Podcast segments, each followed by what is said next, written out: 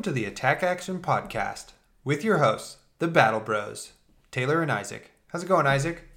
Great. We have another interview episode Bum bum bum. coming hot off the fryer.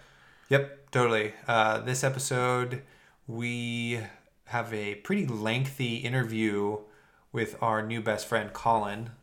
Um, and he is involved in putting on and organizing the Lucky TCG, TCG Gaming Skirmish down in Southern California, LA area, popping off March 20th at 10 a.m. Pacific Standard Time. Or maybe it's daylight time.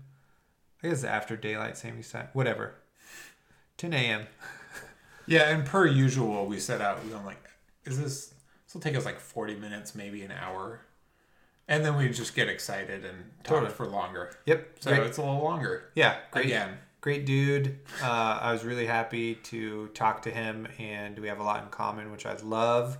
That's like the best thing that's happening with the podcast is getting to meet uh, new cool people and making new friends.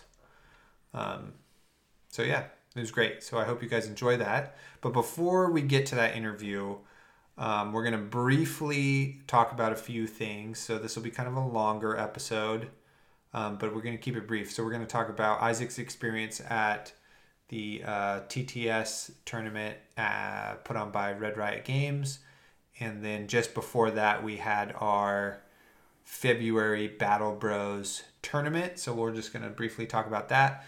And we have surprise guest intro guest. slash maybe just the third host of the podcast by this point, Johnny Blue Razor himself, Mitch. What's up, Mitch? Oh hey guys, how you doing? Oh, great. I'm uh, drinking some white wine tonight, so it's uh, treating me good. All right, and hello to everybody out there. Excellent. Um, so, what do you want to start with, Isaac? Battle Bros or Red Riot Games? Um, I'll just talk about Red Riot games Sure. for a minute. Sure, um, sure, sure. So I played in the latest Red Riot games and got like whomped, really whomped. Um, but uh, thanks to uh, them for putting on this tournament, I can't imagine the uh, like you know the logistics of just like keeping everybody to time and setting up um, all of these players in the Discord channels and uh, hooking everybody up in TTS games and keeping the game moving. Um, you know, it was like a huge undertaking. Um, so good for them for uh, you know, and again, this is kind of. I mean, this kind of thing has happened before, I guess, but it's like kind of uncharted territory to some degree. Just like getting this the scale of uh, international tournament together on TTS is like pretty, or would be pretty daunting. Yeah, totally. Um, uh, and and they did it in like pods at different times, so that's like, you know, an interesting format rather than just like a large Swiss pool. Right. So, Who'd you play? By the way? well, yeah. So briefly, I so I Who'd you took? Azalea nice. Ranger to the tournament. Nice. Um, which I just can't help myself. That's like my favorite deck to play. Um, but right out of the gates, I got just walloped by a controlled ninja deck, which is by far my worst matchup. Um, and we talked about this earlier uh, that I just like I didn't expect to see that deck because it has like a pretty bad matchup against Control Dash, you know, and uh, you know I thought that that deck had passed and would not see it, but I did and got walloped, and I don't think that's a match I can win. Yeah. Um, then my second game was against Control Dash, which is also, uh, you know, that was like the the game I was least looking forward to. You know, I felt okay against like Warrior or Mid Ranger aggro ninja or you know various other deck. I mean, it's every match is tough um, playing Ranger, but Control Dash I thought was realistically maybe my toughest matchup. You know, maybe I win like one in three of those or something.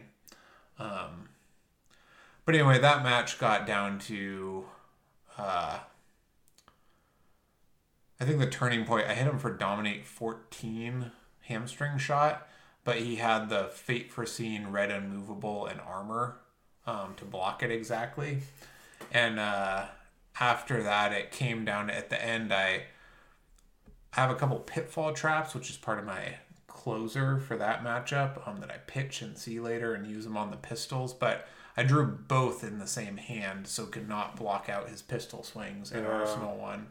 Um, but again, you know that's just a tough matchup. Um, and then so you know, once again, this whole thing is like a monster to organize, so not taking anything away from Red Riot Games. But um then I ran into like kind of some logistical um issues, I would say. Like my third game I was playing like it seemed like a newer warrior player who's like a really nice guy.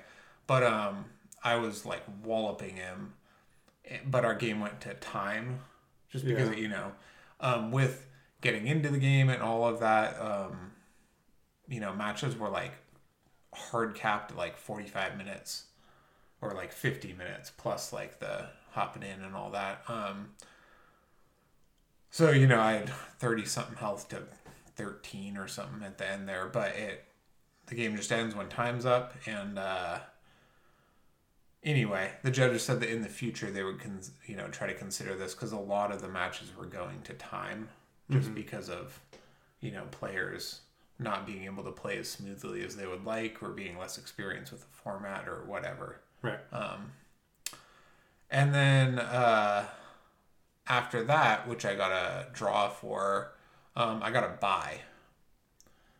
Unfortunately. Woo! First win. Yeah. So I mean, I like pretty much went two and two in the tournament, but I was just like a little bit let down by you know like paying him one to go play Swiss, but then in the end, I only got like you know three two and a half games or whatever out Yeah. of the investment. Um, which you could just answer back. I should have won more, and I would have played more games, which is totally fair. Totally. But you know, you you just get used to tournaments where you, uh, you know, it's like I want to show up and play like eight games, and then if I go down two, I have like a chance to come back, and then maybe you keep losing. But Yeah. um, it was just like a little bit like brief.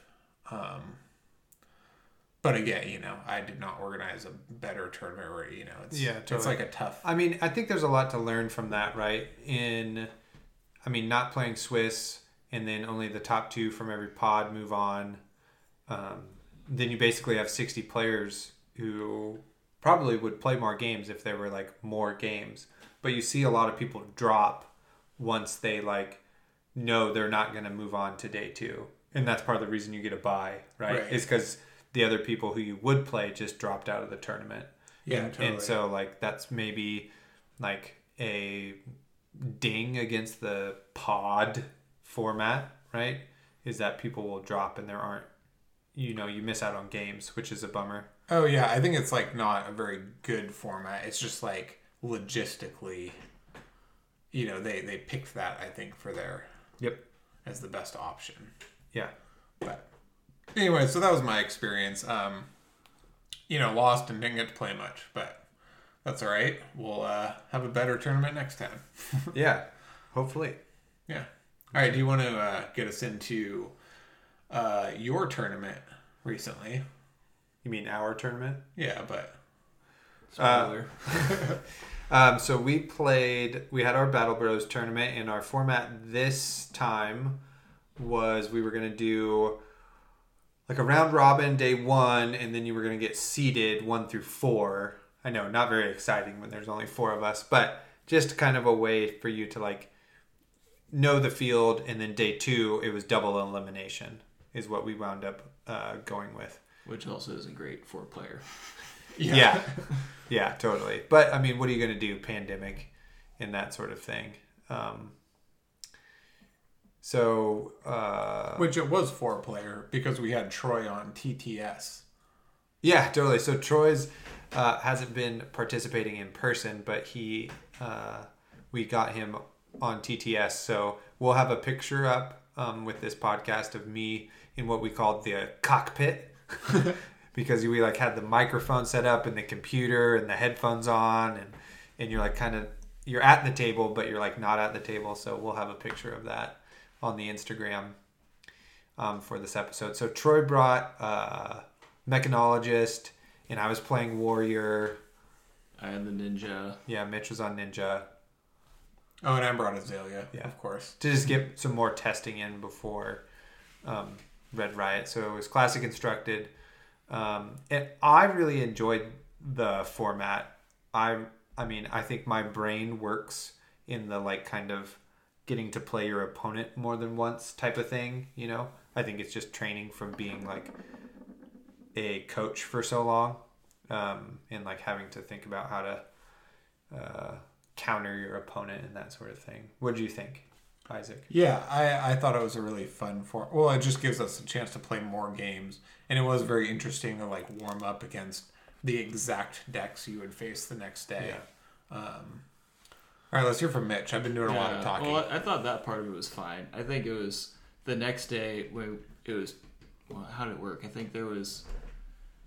Uh, it was like we ended up with one, the second matchup being like one person's getting eliminated. Yeah. So And then you won't get to play the rest of the time. yeah, so that's that was the frustrating part for me. But no, I thought it was cool seeing, uh, seeing the other opponent's decks and knowing it's like not super serious, and then like the next day it's gonna be, gonna be serious. So, and I definitely learned a lot from day one to day two. Um, I'm not that good at playing against Warrior, which definitely showed day one, and I put up a better fight day two. Had a good match.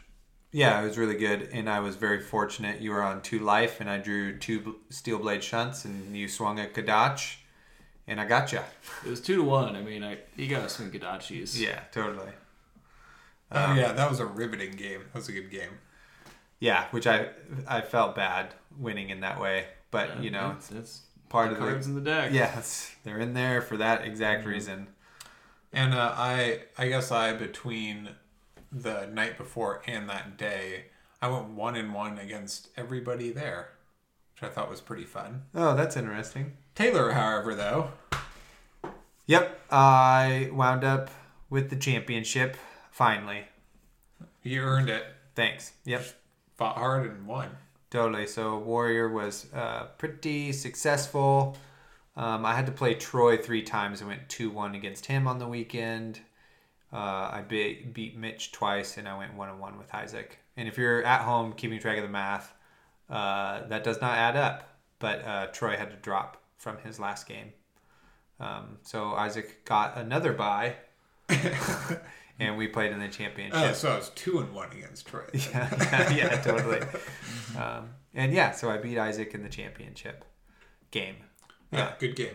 Yep, totally. It was a really good game. Um, and kind of, I'll briefly talk about my strategy. I, I made a Dorinthia deck that allowed me to kind of side cards in and out to either go wide uh, when the matchup uh, needed it, or to go really tall when the matchup uh, needed it. Um, but what ended up kind of happening though is everybody was kind of prepared for the like uh, sidestep Dorinthia, so then I just kind of had to go really big on day two, and that's how I beat uh, those my three wins on day two. Was playing like, uh, you know, sharpened steel and red overpowers and strength potion and that sort of thing. So uh, I have a write up that's more detailed on the thepitchzone.com and you can see uh, Iron Song of Death is my deck name and I have a write up there so if you want to go check that out you can Nice. Um, yeah, the uh, I can talk about Ninja for a second. yeah definitely please do Um, Yeah, so I uh, pretty much never run the Lord of Wind combo because I don't have them and I think it's boring. Uh, so I decided to go for the uh, the two combos that start with uh, Torrent of Tempo and the other one that starts with Soul Bead. Um, they have their drawbacks because they don't auto go again, but then the whole thing blocks for three, and they're both very inexpensive combos to run. Um, yeah, so it's like that, splashing with a bunch of attack reactions, um, and a decent amount of defense reactions. And I know a lot of times you're kind of like bluffing the rest of the combo chain. Um, and I thought it was like decently effective. Um, pretty frustrating when like you have the whole combo ready to go and then they just overblock the first one. It's like very telegraphed, so that can be frustrating. Um, and you only get one pair of snapdragons, so you can only get away with getting go again for free once. Um, so yeah, that ended up kind of biting me. Um, Yeah, I don't know. I, I can post it, I guess. But I thought Yeah, it was sure. Yeah, I, I think you should. So go check that out. Um, it'll be a Katsu deck under the moniker Johnny Blue Razor on the pitchzone.com classic. See, I thought we were going to get away with no dog noises on a whole podcast because the interview went really good, but now, Yes, too good. yeah, my thirsty dog over there. Good girl. That's just part of it. totally. Um, uh, so for anybody listening, Troy ran a control dash Well, it's like mid range dash. or mid range. Yeah. Sorry, the setup dash, whatever you want to call that. Yeah, totally. Yep. Yeah. Shooting you with pistols. Set up your pistols, defense reactions. Yeah. Blues. He freaking grinded me out so hard in the game. I lost to him. He had like three chambers out and just was like, for two, for two, for two. And I was just like, oh, God, just can't keep up with that. So, yeah, I had a very similar experience. yeah. Anyway, good job, Troy. That's still a pretty good deck. Hopefully, you listen to this podcast still. Maybe not, though. Um, anything else that we want to cover before we get to our interview? Um, we had a fan ask us about uh, what we thought about the longevity of this game, and uh, is there anything that either of you would like to share? Oh, or do you, you- want me to get our our new going? our new segment, listener mail. Perfect. Totally. Yeah, Uh, who wants to start? I'll start Okay. since you asked. Go for it. Um, so the question was kind of posed like, do we think this is going to like be a game that's going to be around for a very long time, or like, you know, kind of be up there with Magic, Pokemon, and Yu-Gi-Oh? Uh, in my short answer is yes, I do think so, um, and these are my reasons. Uh, the game has excellent artwork. It has uh, great mechanics. It's super good constructed blitz. It's really fun draft and sealed. Um, and it it's obvious that LSS, the company that makes Flesh and Blood, um, has a really good business plan and a business model to make it one of the best games. You know, one of the top TCGs, and that's like their goal, right? Is to be in the same conversation as Magic, Pokemon, and Yu Gi Oh. Um, and all of those things together make for like you know a product that makes you so excited that you ask your best friend if he wants to start a podcast. You know, Yeah, totally. yeah. What are, what are your thoughts, Isaac? Uh, Mitch, do you want to? Oh. Are you gonna follow me? sure, yeah. Oh, okay. Um. Yeah, so I'm like definitely not an expert in any way as far as like the longevity of Magic or card games in general. Um, but a few things that I've noted are like, and I think we've talked about this before, but um, so a in this game they have promised, and so far there is no like power creep in cards, right? Like a classic thing card games do is one set comes out and then the next set comes out and cards are just kind of better versions of the previous cards incentivizing you to buy the new cards which is kind of like a lazy design you know design wise pretty lazy but Yeah. really forces players to upgrade their cards um, and in this game there will not be any power creep also sets will Bold not statement. well, that I mean that's what they claim, and so far has not happened. But um, also uh, sets will not phase out, Yeah, there's no rotation. right? Um, which I think will probably present LSS with like, you know, some concerns about how to tackle this. So in five years, when somebody wants to get into it, how do they get Scar for a Scars or whatever? And I don't know if they will sell, just keep printing to demand or sell decks of essential cards or how they'll handle that. But um, the cards you buy now will always be good. They will not. Or legal to play. Yeah, yeah. Yeah. They, you know, they're not. Which, which is something that annoyed me about getting into games is that you know I'm like, well, what in in only two years these cards I have will be illegal and just like Firestarter.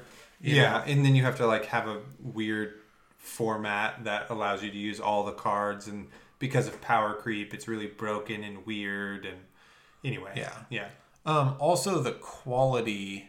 So there's definitely like one of my least favorite things actually is like how necessary the legendary pieces of gear are. Um, I will preface with that, but in general, the card balance is very good, right? Like many or most of the cards have value and most are pretty balanced, right? There's like not that many kind of common garbagey cards and then certain really good cards that you're hunting for. Um, with the exception of the the legendary pieces of gear, of course. But um, you know, just in general compared to like, you know, uh, I'll compare it to Destiny. star wars destiny Yeah, Yeah. The, the card quality, or you know, the quality of each card or the playability of each card is much higher. right so like what you're talking about is in in destiny there would be like these cards are good and these cards are clearly bad and common. Yeah. So you have a bunch of them. clearly bad But um and so I guess the which the degree of that in flesh and blood is much smaller like nobody's running brutal assault in a deck right right, and then so that's one of the cards that is like slightly worse.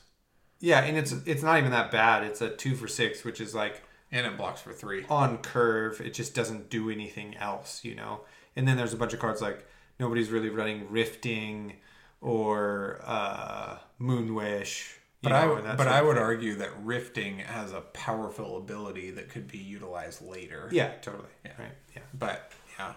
Um I will also say that uh investors um have like been very interested in this game and bought up a lot of the rare cards, the cold foils, the sealed, you know, first edition product and all of that, which you know, that's like not my wheelhouse and I'm like not really interested in that side of it, but people are investing a ton of money into collecting these cards already.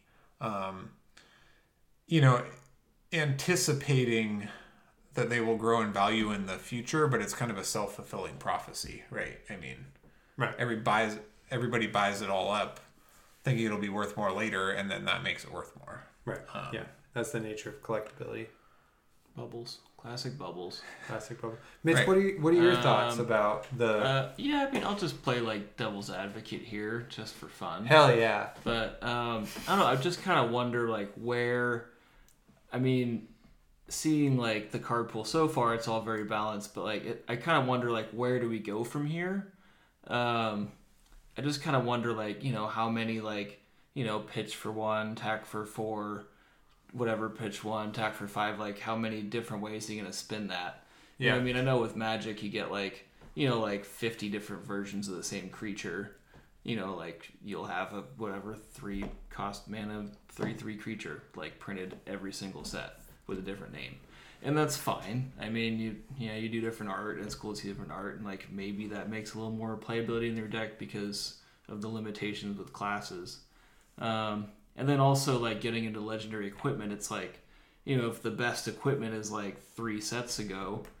I mean, how do you get it, or do they, you know, make new equipment? It's like, how do you make a new version of like scab skins or like storm strider boots or whatever that's also as useful and balanced and new and creative i kind of wonder Yeah, I see what you're saying. I mean, I think that the equipment is i, I is cri- for the equipment yeah, totally. I think it it's critical to get that extra couple of percentages when you want to be the most competitive.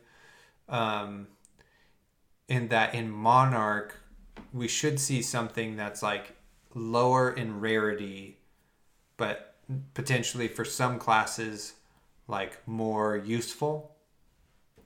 Right? That makes sense.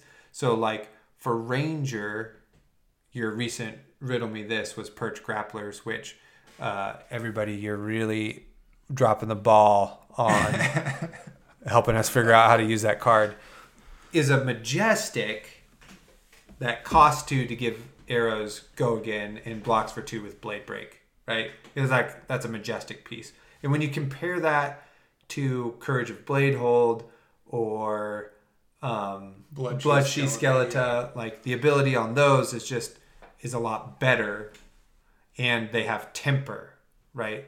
And so, you hopefully you'll see something for some classes, right? Like Ranger, where you get kind of like, I guess you'll get a chest piece that is kind of like better. Bal- balances out the whole thing. Yeah, better. Hopefully. Right. Yeah. And where Warrior will get like a headpiece that hopefully is like not very good. Yeah. You know what I mean? Or is like good enough to run instead of the skull cap or something like that. Um, yeah, and that that's a good point that you bring up about so if there is no power creep and cards don't phase out, it puts a lot of pressure on LSS to continue innovating the game and designing cards, you know, without too much repetition or power creep or any of these things, which is like I mean, remains to be seen if they'll be able to tackle that. Um, Yeah, I mean they might go with more classes someday, which you know would be pretty annoying if you're invested in one class. Yeah, Um, totally. I mean, it, the release of a new set is split up among eight classes already, so Yeah. that would be tough. Yeah, and I didn't like how they did the what was that most recent one where it was eight different classes in one box that made it undraftable. Oh, Crucible. Yeah. Yeah. that I didn't like that much. Well, we'll see what happens in Monarch because Monarch is supposed to be for limited play, right? Sealed and draft, but is supposed to also be for all eight classes. Like Crucible is a supplemental set, is what they said. Yeah, I have no idea how that's going to work. Yeah. But, I I mean, they made good draft sets so far. So. yeah, totally. And uh, we'll see what happens. Yeah, totally. But um, so while these these goals they set for themselves or these promises they made uh seem pretty difficult to fulfill for us. Um, I would argue though that it it's like pretty refreshing compared to like the typical you know fantasy flight model or so where you just kind of invest in power creep a game until you determine it's the demand has waned and then cancel it you know Yeah. um, and like the last thing I'll say is LSS has like done a great job, and they're incentivized to do so to sell their product, but they've done a great job in, you know, mid pandemic, like, you know, they don't have a tournament um, kit that a store has to buy for quite a bit of money and then put on a tournament and hope to turn a profit. LSS has been very like, uh, forward or generous or whatever in like supplying stores with all kinds of like skirmish um i don't know what you call it Swag. merchandise Yeah. or you know Yeah. things to uh incentivize players and like keep the scene going Yep, totally. Yeah, I mean, we have no reason not to believe LSS is going to deliver on everything they say they're going to deliver on, but time will tell, you know. And it's good to be uh, skeptical, I think, as well, and like know what you're getting into and, and that sort of thing. Yeah, I mean, even if the game ends up dying, it's still like a super fun, well-made game, Yeah, totally. um, and you can still have a lot of fun with that without getting like really heavily invested in it. Yep, totally. So, Yeah. Um, the investor bubble does suck. I think. Yeah. I don't think it's really good for the game either. Yeah, I agree. Um, cards that come from Unlimited, Welcome to Rathe, and Arcane Rising uh, should drop in price, and hopefully we'll see that. We're just now getting uh, those released here in the United States, so Ooh, so hopefully prices on singles will drop and things will be easier for people to get. awesome Yeah. I wanted to talk about this just super briefly. I don't know if you guys have ever noticed the back of a flesh and blood card, but the back of it has. So now we know Monarch is like good and evil, right? Right.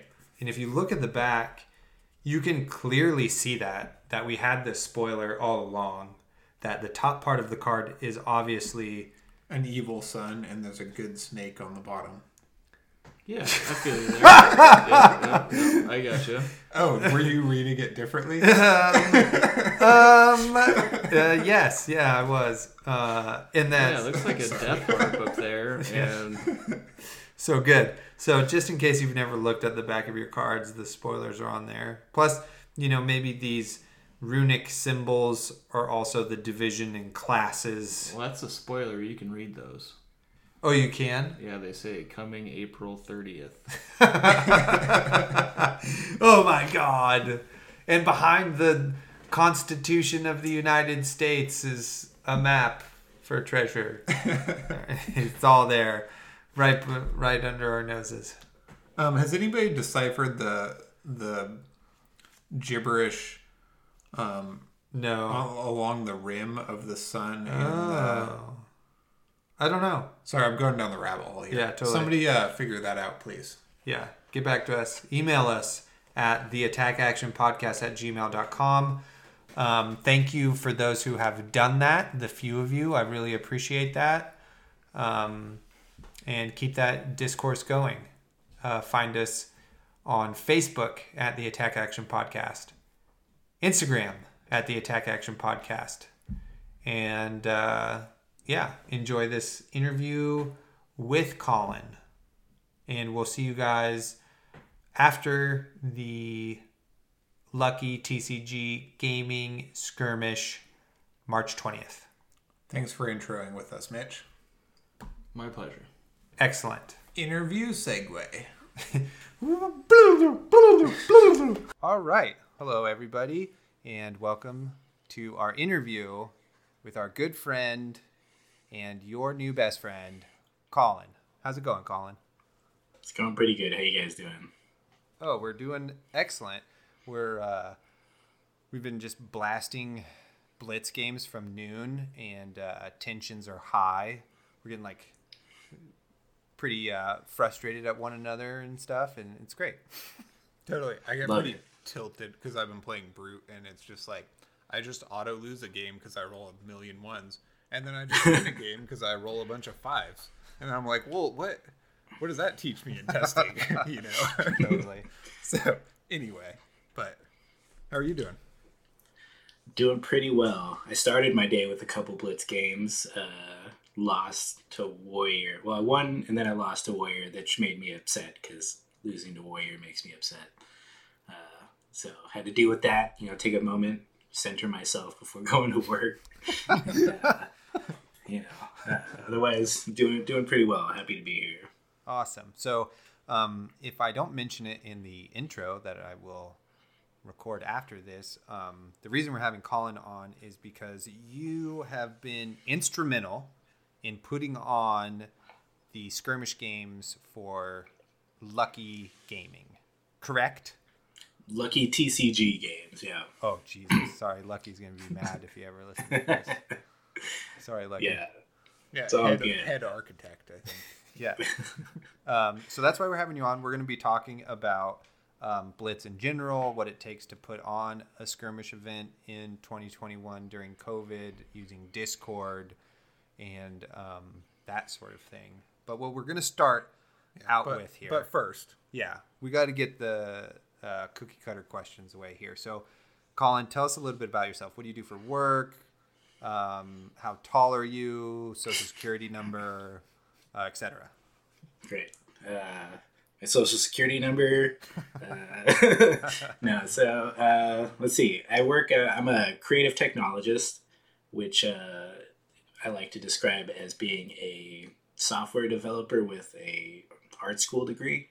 Um, so Nice. I, I work at a production company, and we do a lot of well, we used to do a lot of like live event sort sorts of uh, marketing things with uh, you know interesting technology, a lot of projection, interactive stuff.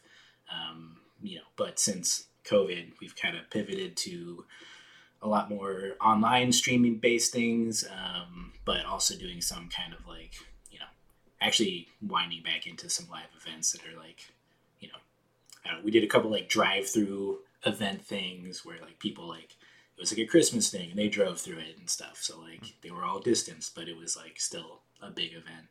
Um, so yeah, I do that. You know, I mostly do software Um, and yeah, the that's that pretty much wraps up my work. Uh, very, very cool uh, title, though. Yeah, Do you, you, know, enjoy it sounds really. what you do? I, I, you know, I, I kind of sometimes, other times, I feel annoyed that I have to then explain what that means. I'm just like, oh, this is a, this is a bit too much. But you know, when when I feel that way, I just say I'm, I'm a software developer. Um, but yeah, you know, creative technology sounds cool, so it looks good, and then you know, it has like a paragraph after it explaining what the hell I do. totally. Yeah, that makes sense.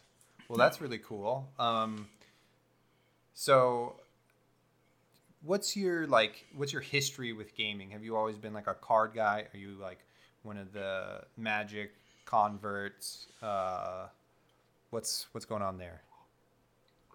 so I think like four or five years ago, I got like really into board games. Um, started watching like Shut Up and Sit Down, and Oh, uh, nice. listening to their podcast, and just like just dove headfirst into it. Uh, you know, went from like no board games to having like twenty board games. uh, definitely buying more than I could actually play with my friends because you know uh, my friends are all down, but then I'm the one who has to learn it. I have to teach it. I have to organize our game night, and it's just like Mm-hmm, it's kind of a lot. um, but you know, I really enjoy it. I you know, I'm one of those people like I'll download the rule book and like read it in bed before I go to sleep because I think that's interesting. Um, which is really weird because I used to hate reading rules as a kid. So I don't know where that happened, but um, might be related to something with software. I feel like there's like a weird correlation between like you know building, writing a program, and like playing a game, kind of, or learning to play a game. Um, but yeah, so I was doing that for a while, um, and then of course you know, pan- uh, pandemic hit.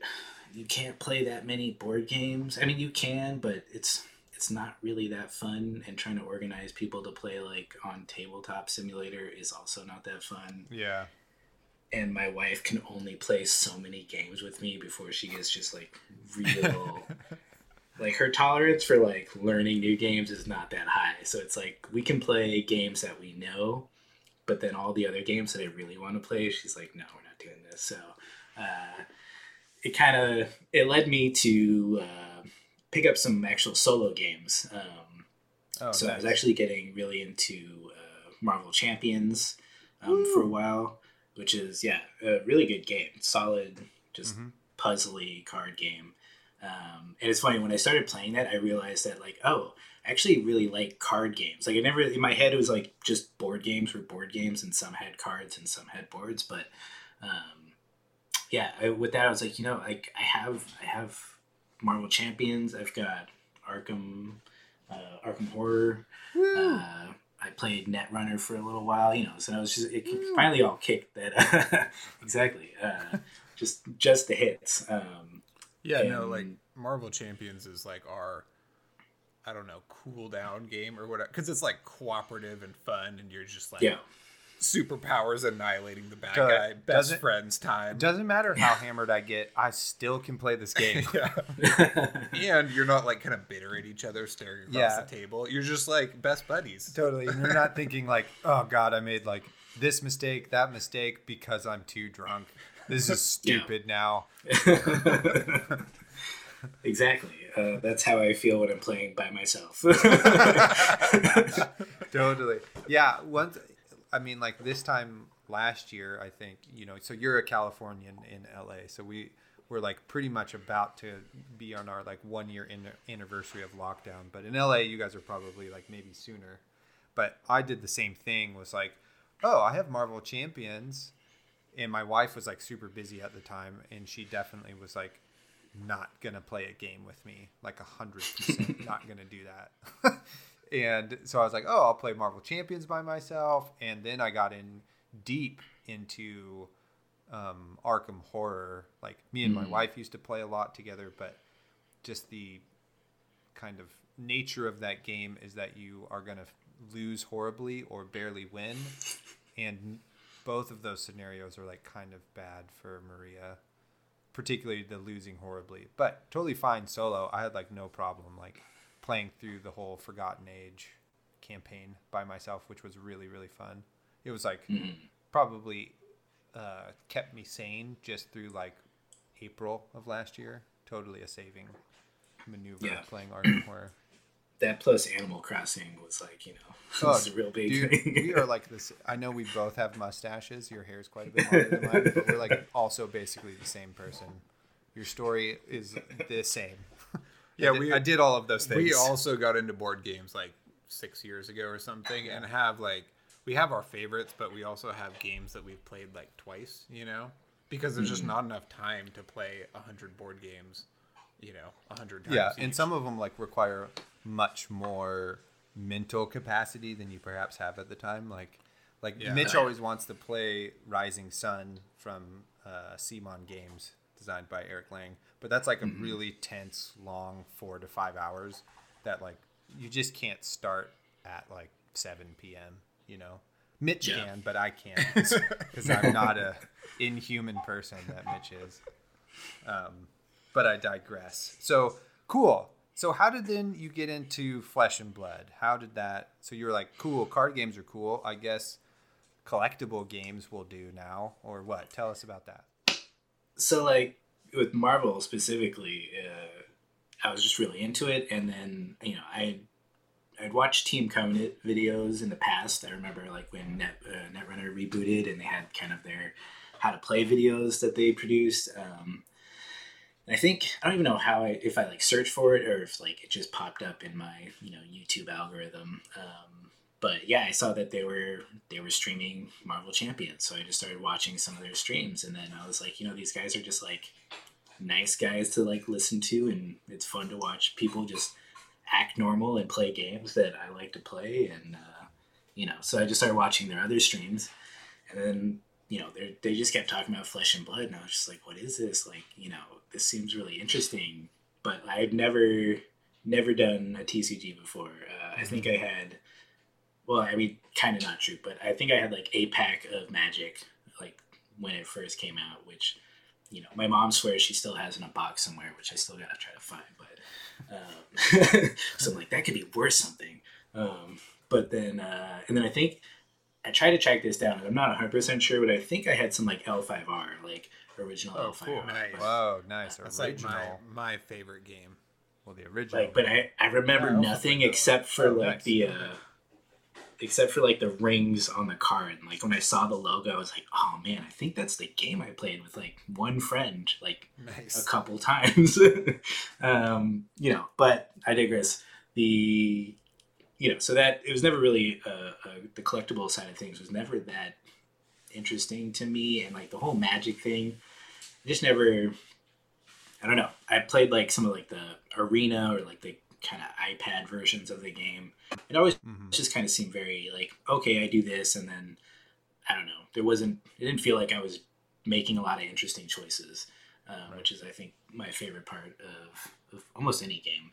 Um, and so yeah, I just saw that they were starting to play, and then I was like, okay, well, like you know, I'll get like an Ira deck. So I got a couple Ira decks, um, and I got the starter decks because this was back in uh, I think like July, so it was before it really started blowing up. Right. Um, and I, you know, I convinced my wife to play the Ira decks with me, and I was like, I was like, I really want to play this game. Just like bear with me. Like I just, I just want to try it. And so we tried it, and she actually really liked it, which was cool. Um, and we sat there and like talked about like how we were playing it and what we could have done, which not we don't normally do because we're also not very competitive with each other. So that's kind of you know that can be hard when you're playing uh, board games with uh, your partner. Is if like you're not competitive people, it can get a little weird if you let it. I think, um, you know, because it's like I don't want to like. I know it sucks to lose. I lose all the time. Right. Uh, but like you know, it doesn't feel good when you do it to someone you really like. Uh, but anyways, um, yeah. So I was like, this is super cool. I started playing the starter decks like against myself. Um, and then like I joined the disc, you know, it just kind of like spiraled and like, you know, I joined the discord. I was like, oh, I'll get tabletop simulator. You know, I started, you know, started playing online with people and it just like took over my brain ever since then. Um, I like don't really play Marvel Champions anymore.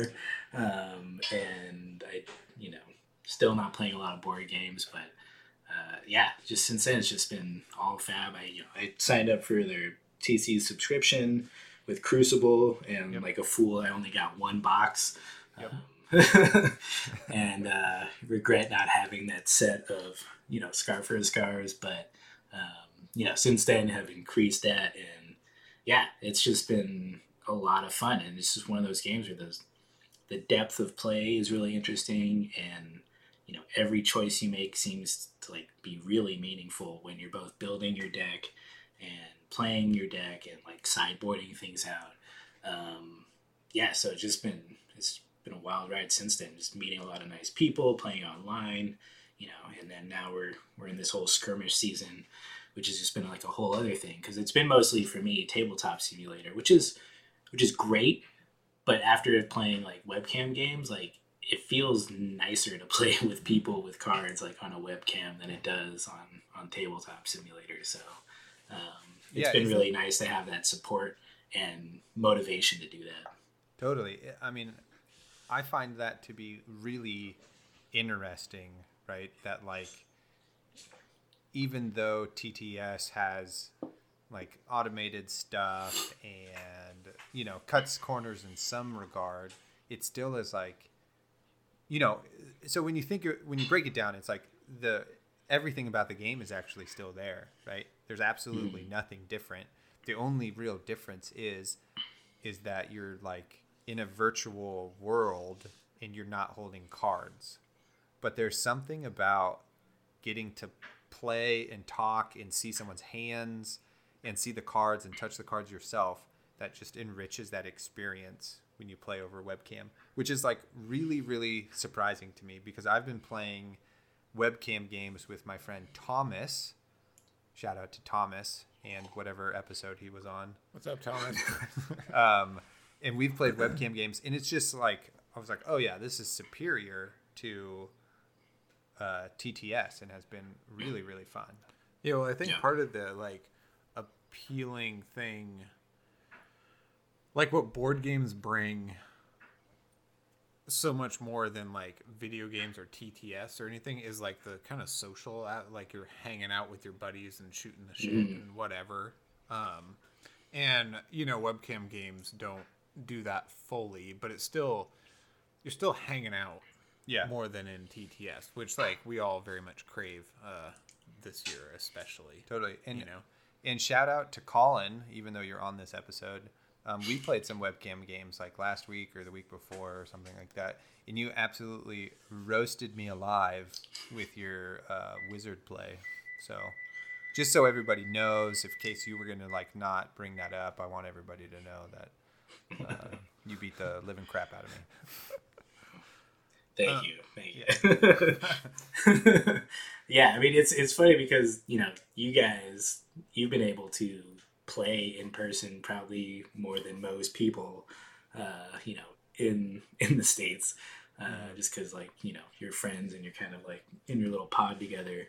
Um, so I mean that that's been really cool. I think that's one of the main things that kind of I mean, didn't bring me to your podcast, but like when I started listening to it, I was like, oh, this is super cool to hear like these friends who are just like learning this game and, you know, they got their own little meta and they got their own little rivalries and things like that.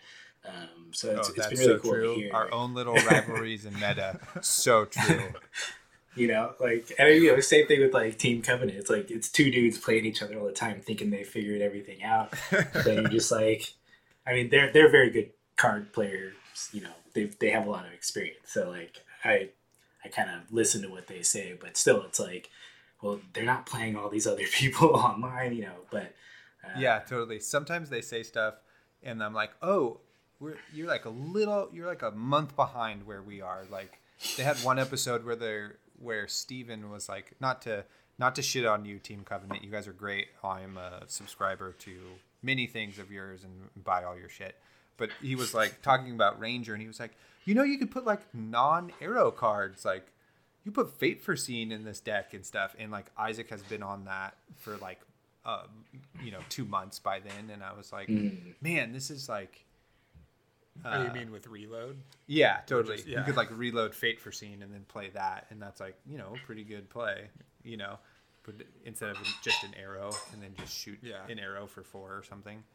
But um, you know that got me thinking because we've played so many games. Like, oh right, the rest of the country does not have, you know, that luxury that we've had to where we get to like play each other every week, basically. Yeah. Yeah, you totally. know. Although everybody, I mean, for the past few months, people have been playing way more than we play at this point because the Yeah. skirmish and TTS scene has really taken off, which is pretty awesome to see that this uh, physical card game in a quarantine pandemic is just like doesn't matter. People find a way. You know? It's so wild. Like, and you would think too, with the popularity of TTS, that like the business side of this would just crumble. But it's like, no, people are just, they're buying all the cards and then they're playing digitally, and it's just like everyone's fine with it. It's like you know, you got your own little game of like putting my cards in my binder. Like that's a whole fun little thing I can do by myself, and then I can build my decks and play them on TTS. You know, so it's been super like it's such a weird thing to have happened but you know it's i think i mean one it's like the game is really good like i i wouldn't waste my time on a game that was like mediocre um, and it really i don't think you know something that wasn't as good as this would like really captivate me so much like i'm literally like thinking about it going to sleep like when i wake up in the morning and you know in Oh, between Totally. things at work, you know. So it's uh, it's just it hit, and like people are recognizing it and they want to support it. And I think LSS has done a lot of really smart moves. Like you know, doing the skirmish event, they're like, we're gonna make this a webcam thing. We're gonna support it. We're gonna send people prizes. Like you know, it's just really cool because like everyone can just like have fun and you know get some competitive play in, but also you know alleviate some of like don't know, a lot of people worried about cheating and honestly it's like the last thing I'm worried about like with any of this stuff I'm just not I'm not that competitive so I'm just like if someone wants to cheat so bad that they're gonna like figure out a really slick way to do it like I'm really not gonna like freak out about it um, Well, yeah, and LSS made most of the prizes random, right? So then Exactly, if you're cheating, yeah. you're just it's just It's just for it's just for bragging you to be a dick. Yeah. yeah yeah I mean, it's which you know it Yeah. seems like everyone's very very chill in the community for the most part like you know it's just people enjoy playing games and they're down and you know i've met people from all over the world like you know because everyone's in weird time zones playing at different times so it's like okay cool yeah you're in new zealand you're in germany what's up let's play shout shout out to uh, Rob from uh, Talarian Dropouts. That dude is like playing every skirmish all over the world and streaming it live. Basically, it feels like every day. You Oh, yeah, I I, like go on YouTube and I'm like, what? He was in another skirmish?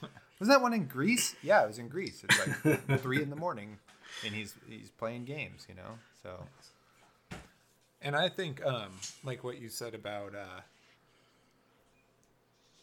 uh, um, like we had so much fun as friends getting into this, and like, I feel like the whole community is pretty psyched because it's like a new game, you know, like getting into like, I like how this game is like more role playing than Magic is, but um, Magic just seems so daunting for me to get into or to break into, and this game you know, I think is better just personally, but also it's like a new game where I have a chance to get the cards and build some decks and like play and explore with everybody else. Mhm. You know, it's a lot more accessible in that way. Yeah, Yeah. kind of. I mean, yes, it is because we got in like before July, you know. Right, right. So like since then, I think it's been pretty tough. Yeah. For everybody, which also shout out to you guys, who it's tough for. I'm very sorry. I guess it's not really a shout out. Way to stick whatever. with it. Yeah. yeah. Totally. Um, Yeah.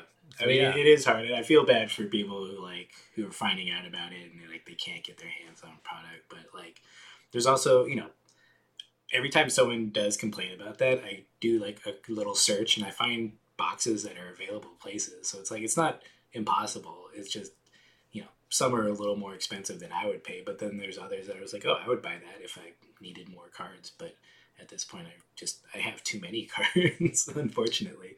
Um, but yeah, it it's hard, but I think you know it's it's a small game. out of New Zealand that is Yeah. not getting the press time, you know, like the printing press time that it really needs to grow as fast as its, you know, popularity is growing. And, you know, just, yeah, every time it's like, hey, we're in a pandemic. Like, they can't print all these Right. things. Like, Yeah. it, this is, these are all hard things to deal with. It'll be okay. Like, you'll get product. Like, and then there's people, you know, a lot of people in the community, like, selling blitz decks and, like, you know, commons and rares. It's just like, everybody's trying to be real helpful um, in, in trying to make sure that people can access the game. And then on top of that, it's like playing on TTS. Like you don't need any of the cards. yeah, like totally. you know, Yeah. you can figure out if you really like it or not, and then figure out where you're gonna get the boxes. But you know, it it's a hard thing, and I, I'm definitely coming from a position of uh, of privilege, being that I got in and got you know cards when they were readily available. Yeah, totally. I mean, it is tough. Like when you think about like, like it's not just flesh and blood that's having trouble, right? Like Pokemon has exploded, and I mean, like cards are gone everywhere.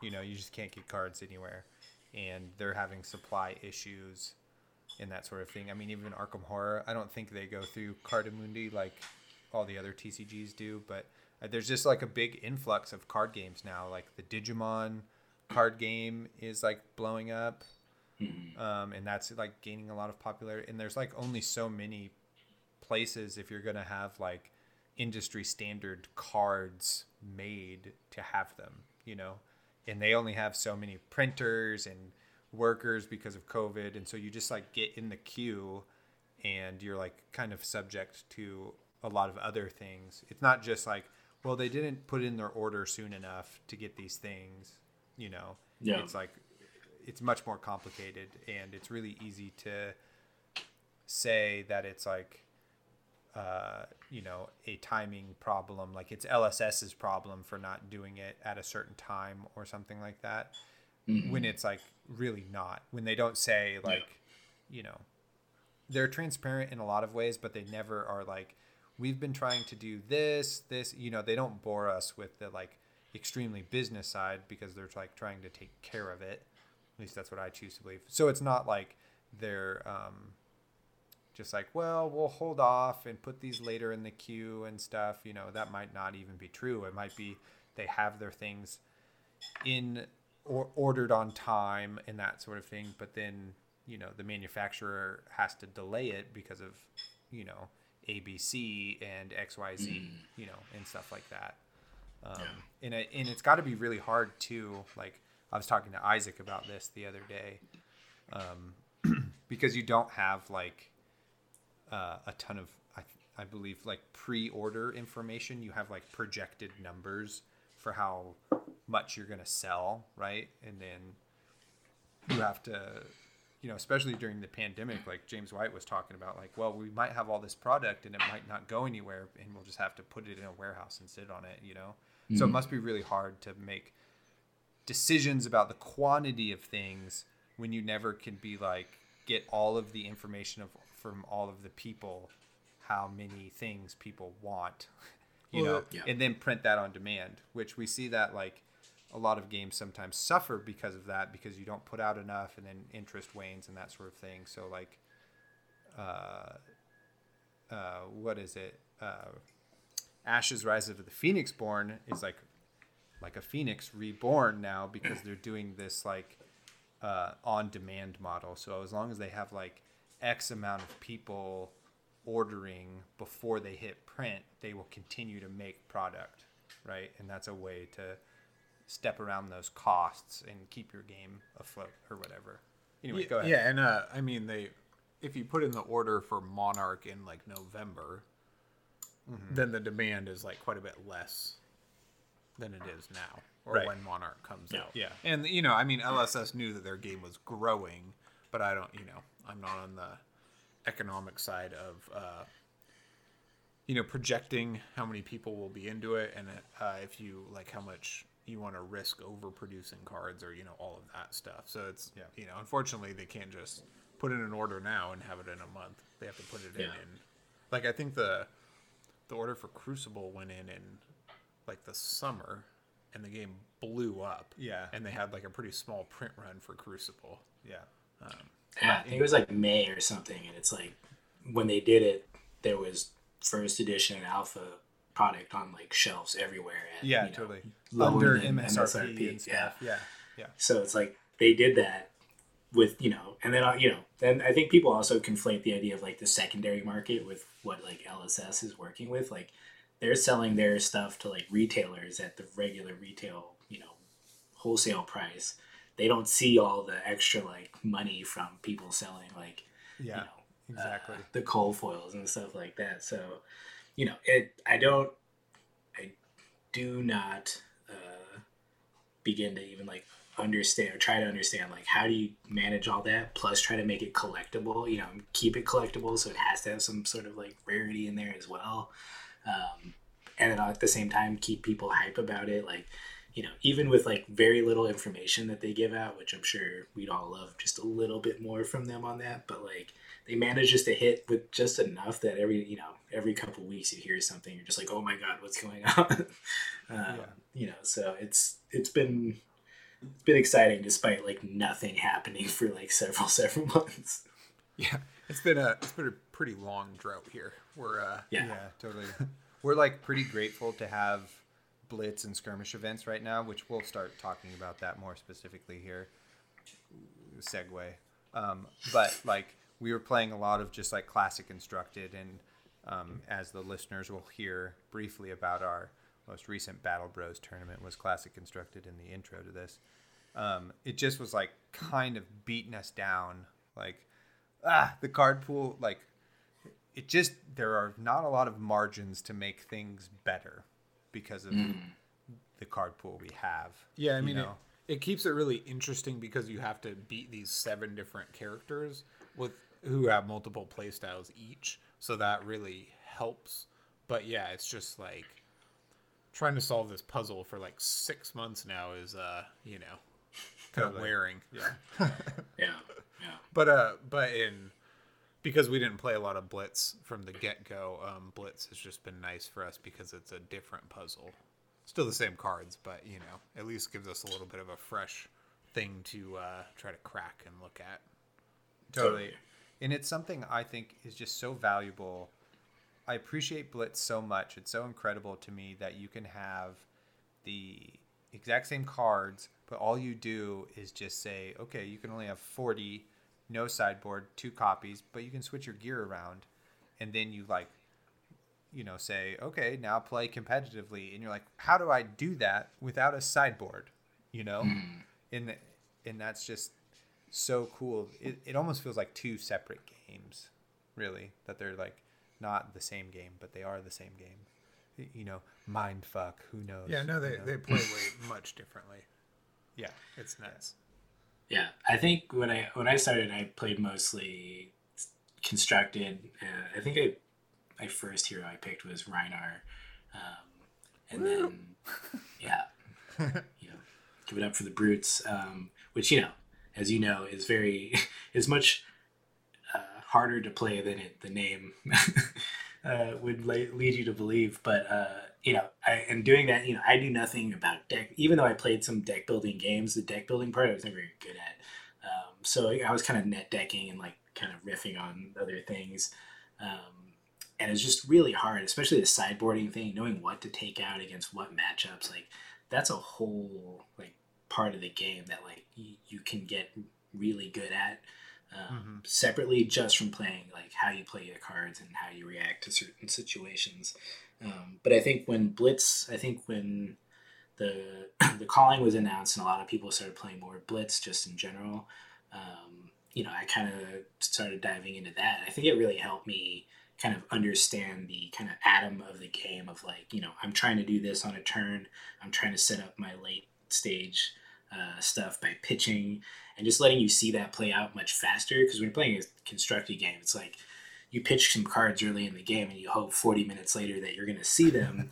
and you're Totally. like, well, what did I do? I don't know. I can't really remember. And like by that point, you might have been just destroyed. And so you're just like tilted and your morale is down. So, you know, it's hard to like process all that information. But Blitz just gives you this condensed, you know, thing, which, you know, has its own quirks. And, you know, I know that some people don't like it, and I, you know, there's parts of it that I don't like as well. But Yeah.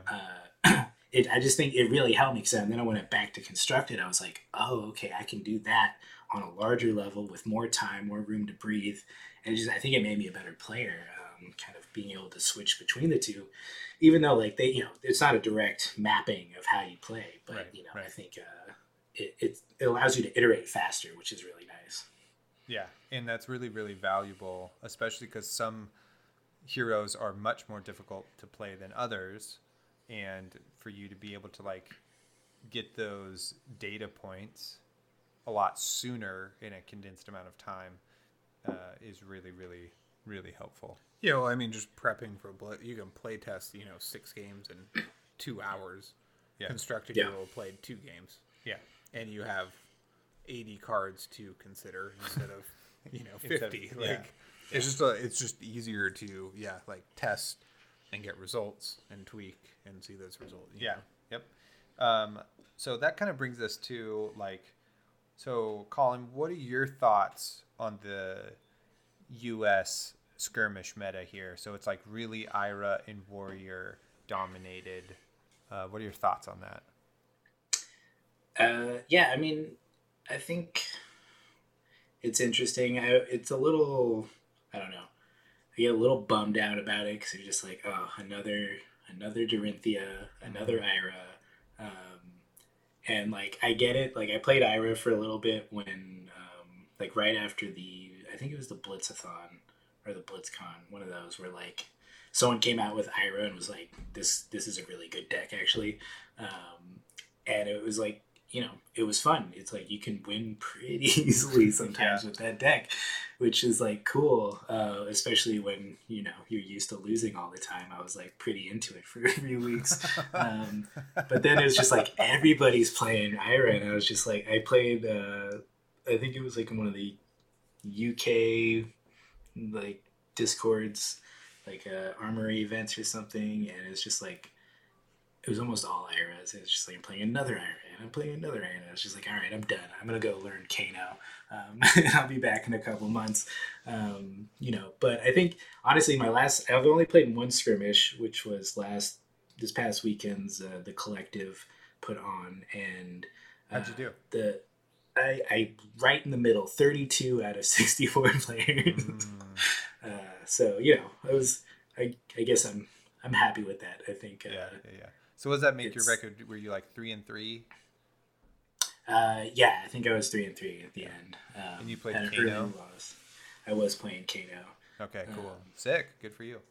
Yeah, yeah. So it was a lot of fun, but like you know, it was like I played Ranger, I played Dash, I played uh, a Dorinthea, one Ira, and a, a Rhinar, and one other Kano. So it was like I got like the full gamut of heroes. So it was like really exciting Oh, to see cool. that. Of course, we were all the people who had like lost games, so you know you could kind of see that the Iras all floated to the top, and uh, we uh, we were all down there playing each other. But I I had a great time. It was really interesting, um, and it was fun to see. It was like first game Ranger. I was like, oh man, I have not played a Ranger in Blitz, so I'm not even sure what I should be doing right here. So, um, you know, it's I think because the way they organize the skirmish, like uh, to be know, participation prizes uh, for the most part, uh, is really nice because it's encouraging people to just play what they like versus playing to win all the time. And then, you know, if you like Ira and you like Dorinthea, that's super cool.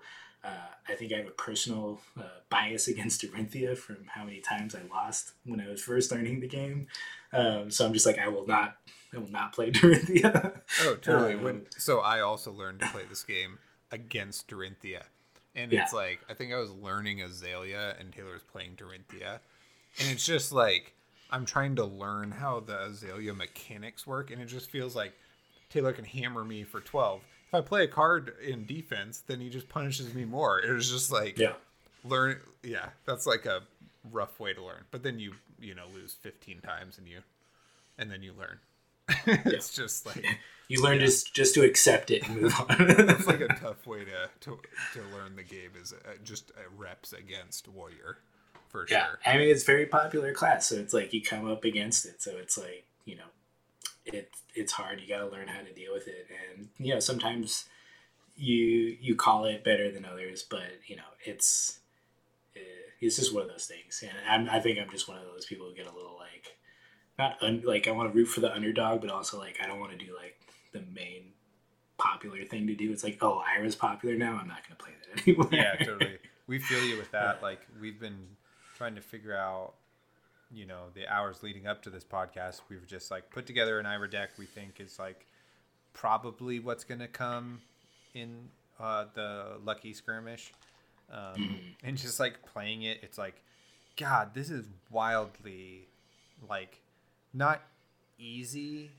right? You still have to like make some correct decisions and that sort of thing, but just like the value you get out of cards is just so much higher than it is in some Yeah. other decks, you know?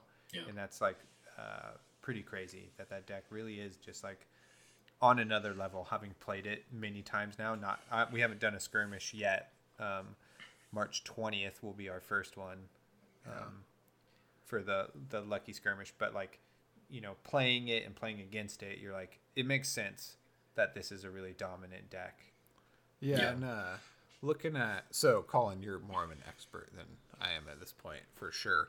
But just looking at trying to prep for this meta is just like the reason, or I see the reason these two decks are so good is because like Ira's pretty good in the mirror and can beat Warrior and can beat other decks, and the same with Warrior, right? Like decent Yeah. in the mirror, can beat Ira, can beat all the other decks, and like so for example, I uh, I like crafted a ranger deck to beat this tall warrior deck, right? And I like got it. You know, I don't like win every game, but um, it's like competitive, and I win games, and it's like there.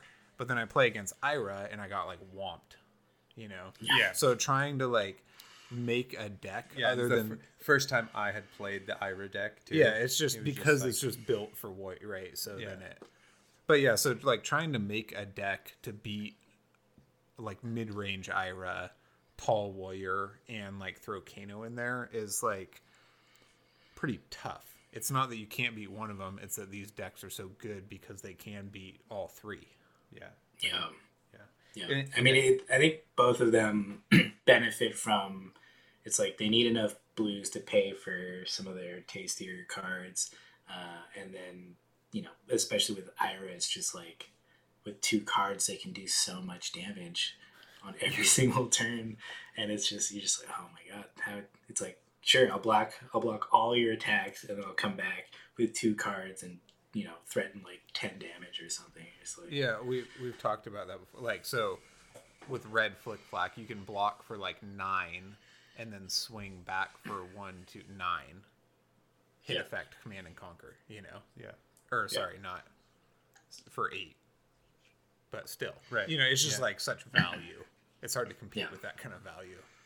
Yeah, Yeah, and I think people just figured that out, and it's just like the consistency of it. On top of that, I know, and I think Warriors pretty like the tall Warrior seems pretty close to that as well. I think they, in my experience, I see them pull more hands that aren't as consistent, um, where they kind of have to, you know, use more of their bluffing side of things. It's like you know, if they pull all reds or something, they can't totally go ham as much as they would like. But um, yeah, you know, it just they stack all those attack reactions, and you're just like, well, I can't do anything, and I'm just Yeah, gonna totally. die.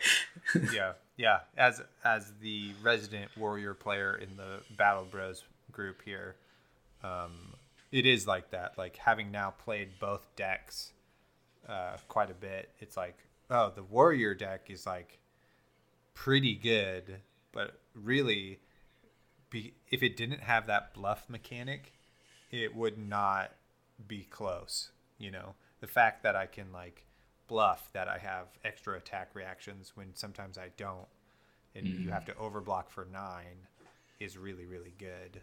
But then you get turns where you just go, uh, you know, spoils into Ironsong Determination, and then you swing Dawnblade, you know, and you you still have like a card in arsenal, you know, in one Yeah. hand, and you got a blue, and it's just like it's it's really hard if you are caught without the right cards in hand to get past that and like not letting them get a counter now.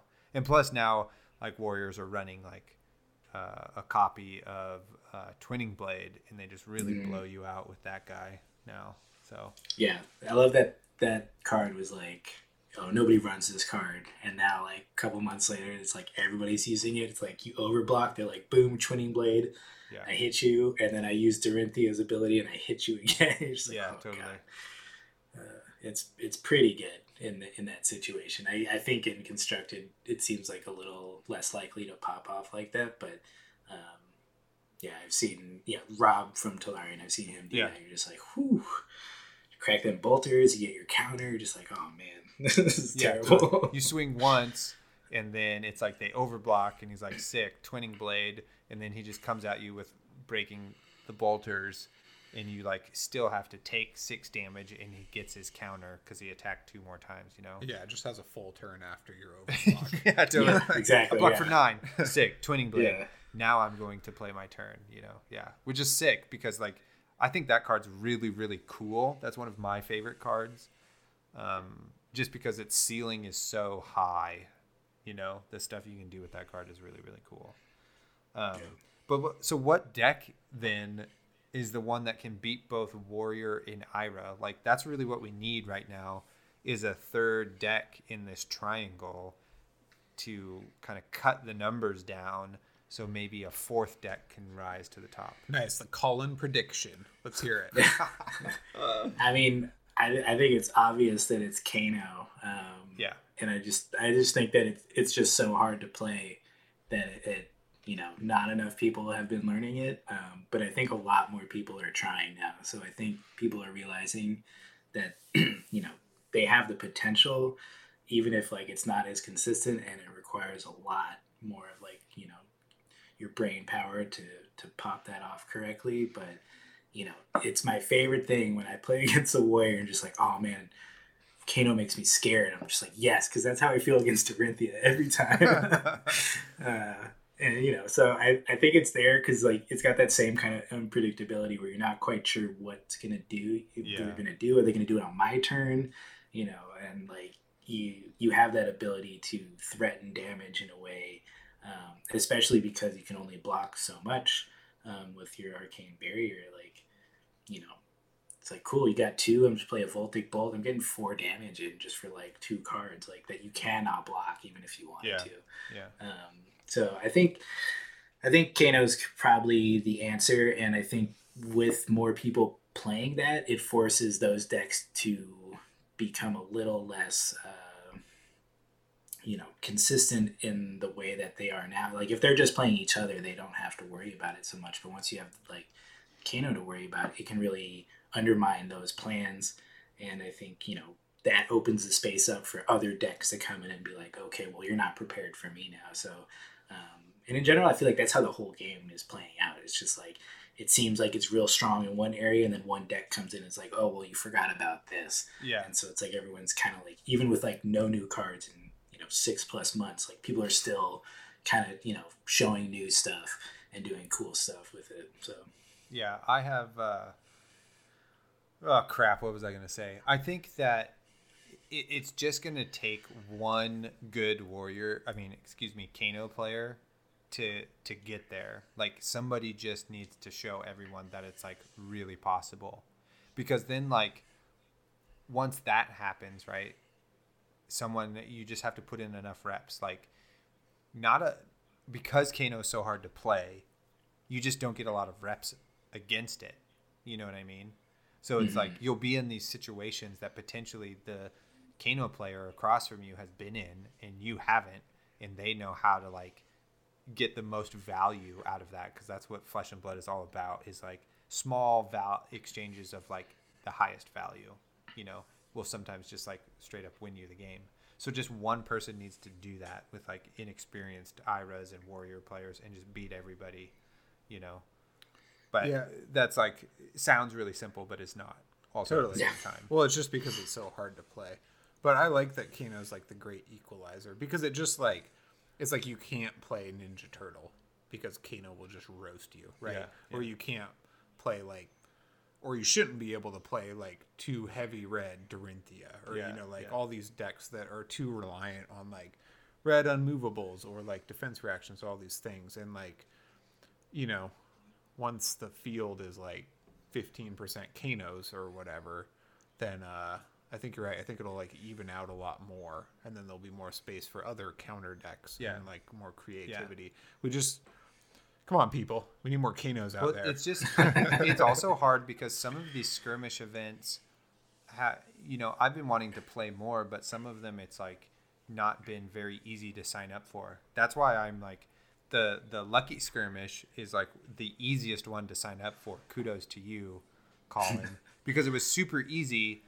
You know, I just clicked on the like whatever thing you posted on Facebook, and then it sent me to a Google Doc, and it was like, do all of these things, and then at the end it was like, did you do all of the things? And I totally went down that list and was like, oh shit, I forgot to do that thing, and then went and did it, and then I was signed up. You know, and mm-hmm. then other ones I've like tried to get into, which get your stuff together here, everybody else. it's like join our Facebook group, and then we'll let you know. And it's like, you know, well, am I signed up or am not? I signed up? Like, I would like to put this in my calendar, you know. Yeah. So that that has also been challenging, and because of that, right, like, um, skirmish is a way for a lot of new players to play, and you know, there's just like some people have had a ton of reps, and a lot of people have not had a ton of reps, and so it, it's going to be a really slow meta change, in my opinion, because of that. All of those factors I just stated. Totally. Yeah. Yeah. I mean, it's interesting too because of the COVID situation. Like in lieu of met or local metas, we have like this weird like online global meta. Yeah. It's like really driven by you know the New Zealand scene because they you know they're like the pros over there, and we're Right. just over here just like kind of dicking around, um, but having a good time doing it. So. Uh, you know, it, it's interesting, and it's like you start to see where lines get drawn. You're like, well, no, we disagree with that because it just doesn't work over here. Like that might be what the what happens over there, but like I have to respond to these situations and these threats from these decks. Um, but like everybody's, you know, it's like you're on Fab Discord, you're talking to people in like three different continents about the same thing. Like, you know, that it, I don't know. It just seems really strange that like the meta is just like this blown out thing. But then once you get to these skirmishes, like you really have like, okay, like people are playing this and you really have to respond respond to that and it'll be interesting eventually when we can play in person it's like oh yeah people around me like to play this way and i can just you know do this and, and win all the time um, versus worrying about what everybody's always doing and you know the kind of like group think of it um, but yeah Yeah, definitely. Like if you just watch New Zealand games and then go to a small store and somebody plays like Boost Dash, they're just gonna like annihilate you, right? Because you've never seen that Yeah. type of thing Yeah. before. I think that's the big, not the big thing, but one of the big differences that we I see anyway in New Zealand play is that they're just like they put a lot of value on blocking. You know, defense is really really important to the New Zealand meta. You know, um, when you look back at some other decks and, and meta stuff that was happening in other countries like Taiwan and Malaysia, like you see some pretty wild shit in those deck lists. Like a warrior deck that's m- so many reds and like two cost attacks and pummels, you know? Just like nice. just going balls to the wall and gets like in the top eight, you know? So it's just like a really, really aggressive style meta sometimes in different countries. And that's, I think the games, um, like the way people play it, suffers a bit because we don't get to see what's happening in all the European countries and even Canada, a little bit in Canada, but even like South America or, you know, even the, the parts of Asia. Like we just don't know what's going on over there, so you don't have more information, you know? Like this happens in Pokemon in like Japan, like some deck will be really dominant and it'll be on the forums and then somebody will bring it in America and then it'll it'll change, you know, and, and that sort of thing.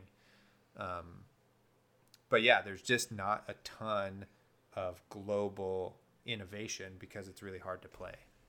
Yeah.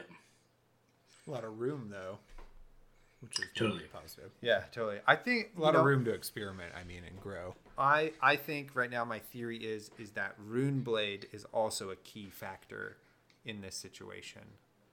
Um, just because, like, I think OTK Runeblade has a good matchup against Ira, and I've like tested that for sure. But it has a really tough time against Warrior, so there's got to be some wiggle room to kind of make one of those matchups a little bit better.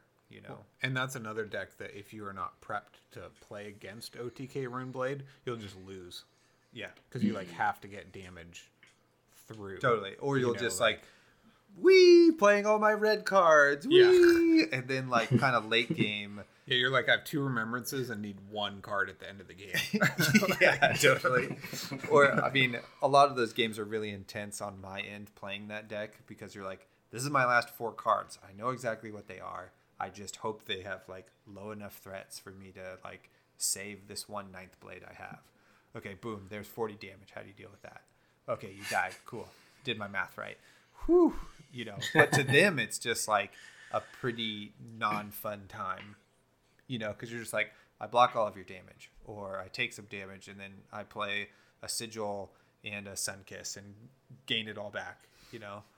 But um, I don't know what my point is on all of that. Yeah, so like some people will just be like, oh, I'll just play all my reds and try to freaking kill you, and then it's like they only have blues, and you're like, I can handle that, you know. Or like some people, I was playing my buddy Javier uh, shout out to Javier. Sorry, I beat the living crap out of you. But he was playing Guardian, and he decided partway through the game, like, oh, I just want to attack him. you know? So it was just like, okay. And we like pa- had to like pass back and forth and try to like, you know, and that's some people's strategy. But yeah, Feeling it out. it's just You like, know, it's like throws you off. Yeah, you're like, oh, I've been doing no damage for 15 minutes. Maybe I'll just like not attack, and maybe that'll work. I don't know, you know, but it doesn't. So, um, Yeah. No, I, I think Runeblade is one of those classes that I, I really hope grows in the next set because I think it's super cool. I played it for a while and I was just not not good at it. I think so that's kinda where the up for a beginning of our friendship started. Was on Discord, talking to you about Runeblade in the Runeblade channel. Mm, totally, yeah. Well, I was listening to the podcast, and so you're talking about you know your your deck that one uh, that one episode, and, and I was just like, okay, that I, I think I'm just not. I'm missing the entire point of how to play this class. Yeah. uh, for the most part, but um, yeah, totally. It's it's. I think it's super cool. I just it may be the playstyle thing. It just doesn't mesh with with what I'm doing, which is something I find interesting too. Is like I think all the classes are cool, and I kind of want to learn to play them all pretty well. But I think some of them is just like I don't know if I can play them the way they need to be played Yeah, Um, totally. in Yeah. order to like win. So Yeah, Ninja is like that for me. I'm like pretty uninterested in Kodachi, Kodachi, something, you know, or s- something. Go again, combo something. You know, no offense to any ninja players. It's cool. People really love it. It just does not uh, tickle me. Well, know? and just it's like it is interesting that in this game, if you play, you know, to how your brain works, you generally perform better. yeah, You know, like so you pick a class and a strategy to the like the, you know, mid-range style your brain likes. Totally. It's like you're better at the game in general than if you try to force it and be like, well, this control deck is the best deck, so I have to like try to do it. Yeah, Uh, I mean, and that's that what Matt Rogers does, right? Is he like plays Dash because he's like a mid-range Yeah. player, it's value. plays Ira because he's like a mid-range player. Yeah. you know. Yeah, Yeah, and it's like I play Kano because I like overly complex board games and I really like rules. so Totally. I'm gonna learn the most like hard version of this game. you you must really. Do you like um, a feast for Odin? Is that one of your games that you are into? I you know I don't have it, but it, it does sound like one that I would like. I've, I've heard about it enough, but you know I think it's it's one of those games where it's like big enough where I'm like I can't buy this game. I don't have room for it. Yeah, move on, pass away from that. It's like learning that from the rule book is like so frustrating. Sorry, tangent here, everybody, but this is just like So the rule book's really, really bad, and then Mm. uh, the designer is Uwe Rosenberg, and in the rule book has little cartoon faces of Uwe telling Mm. you like fun anecdotes, taunting you as you read this massive no, just anecdotes. You're just like, shut the fuck up, Uwe. Why isn't this in your rule book? This fucking edge case scenario. I need to know about it, man. Stop laughing at me with your fun, like, and Vikings did such and such. Like, shut up. this game's so hard. I don't know how to play it. I my one of our good friends, Troy, who's in our battle group, Troy, myself, and my wife uh, tried to learn that game from the rule book and spent it was probably like six hours and just like had the the worst time trying to learn that game so upset but we finished the game and then we were like should we play this again tomorrow yeah let's play it again tomorrow so that does say something Totally. about the game. One of my favorite games ever that uh, my sister Mitch and I have played like 50 times is Gaia Project. Yeah. Impossible to r- learn from the rule book. Yeah. I think I watched a 45 minute YouTube video and they probably got 10 things wrong teaching you about it. it's ridiculous. But now I know how to play. But anyway, yeah in that same vein. yeah we digress um, okay so Yeah, we're what were we talking about? we're getting close to an hour here, so we have still a few things we want to do. But Yeah. uh, before we get there, uh, the main reason we have you really on, other than our budding friendship, um, is so talk to us about organizing the Discord and your role in putting on this skirmish. Let's hype this thing up. Totally. Yeah. So, Lucky TCG skirmish, March 20th, uh, 10 a.m. Pacific Standard Time. Uh, it's going to be a really great event. I'm, I'm really excited. Uh, Lucky just hit me up on Discord because he'd seen me in the uh, LA uh, Fab Discord and on the Facebook group. Um, you know, I'd done a couple Play Anywhere things and I, I'd post sometimes, but he reached out and asked me if I would I would help him because he hadn't been doing that much uh, on Discord, and you know, I was like, sure, uh, that sounds like a, you know, he's like, I'll, I'll send you some goodies, and I was like, great, I love goodies, uh, and I Sold. love fabs. Sign me up. Let's just do this, uh, and you know, so then I was like, okay, well, how am I going to do this? Um, and I really. I kind of, you know, I borrowed some stuff from other places. Like I think the UK Discord has been using Google Forms for uh, some of their signups for like their league and I think some of their smaller events um, that just you know collected that information you need like what's your gem ID what's what's your email address? What's your real name so I can match it to your Discord name? And it's just like you know because you get into these events they're like wait uh, who is this person? You're like oh that's me. It's great. It's like Yeah. you know so i just thought i was like okay this is all the information we have. Uh, this is what we need to collect. Um, you know we talked about how many people we wanted in it and you know because i want to play in this too. I didn't want to like you know drown myself in logistics. So i was like let's cap it at 64 um, and i think you know that's six rounds um, of uh, swiss and then we'll do the top eight um, which seems like a good enough uh, you know that's that's a successful event in my mind. Um, you know so then we talked a little bit about like you know he, was really adamant. He was like i want to do a first place prize. So we got a first place prize of a first edition box of monarch when that comes out. And all the top the other top eight are going to get blitz decks i think from monarch. Um, you know so and then he wants to do some like random prizes of his own. So he's like really hype. Um, i think he, he's actually a old uh, pro magic the gathering player too. So like you know just like a local entrepreneur has like a little shop at a uh, it's basically like a permanent trade show hall um, over in the city of industry which is like a little east of uh, uh, los angeles. And he's one of the few people that's been like really you know supporting the game and like there's just not a lot of stores in in the la area that are doing that. There's like there's a place in orange county that i know and like one other store that's kind of also a little outside of la that's doing it but like my local store you know i took two ira decks to my local store. They they were like okay we'll like look at it and like you know then they still don't sell it yet but you know I, i'm trying to get more people into it but lucky's been there and so like i was really excited that he wanted to do this um, so yeah basically it's just like how do we make this easy? Let's do a form. What are the things people like forget to do? You know so i just wanted to make it real clean. And you know i did a little bit of, of teaching before. So like you know i kind of made it i've made a google form quiz before. So like i knew how to like set it up. Yeah. um, and you know, require that people check things and you know get that information. Um, and then yeah i mean even without like a web store you know uh, we, we were able to get everybody signed up really quickly. I think we sold out in like two weeks or less um, and you know that was really exciting because it's like cool. And then like I, we set up the discord which uh, i had i'd never set up like a discord before so i was you know figuring out how, how do you do like the role reacts? How do we get like different roles to like ping people?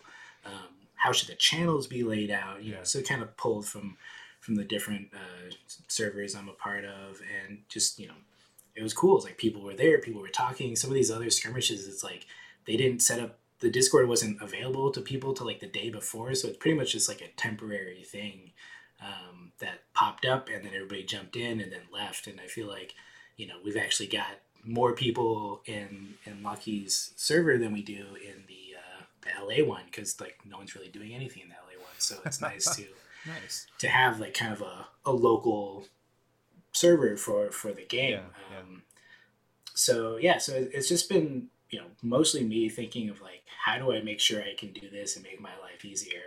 And so you know google form i got a big spreadsheet checking things off. Lucky says someone paid them i checked them off. I approved them on gem.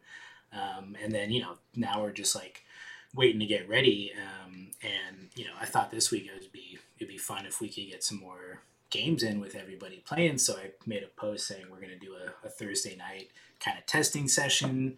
I'm hoping people show up and you're like hey i would love to play this class or this class and we can all like you know get a little extra uh, practice. Because you know like you said sometimes you just don't get that experience with the classes that you that you need. And um, you know i thought it'd be fun if uh, we could all hang out and do that for a couple hours.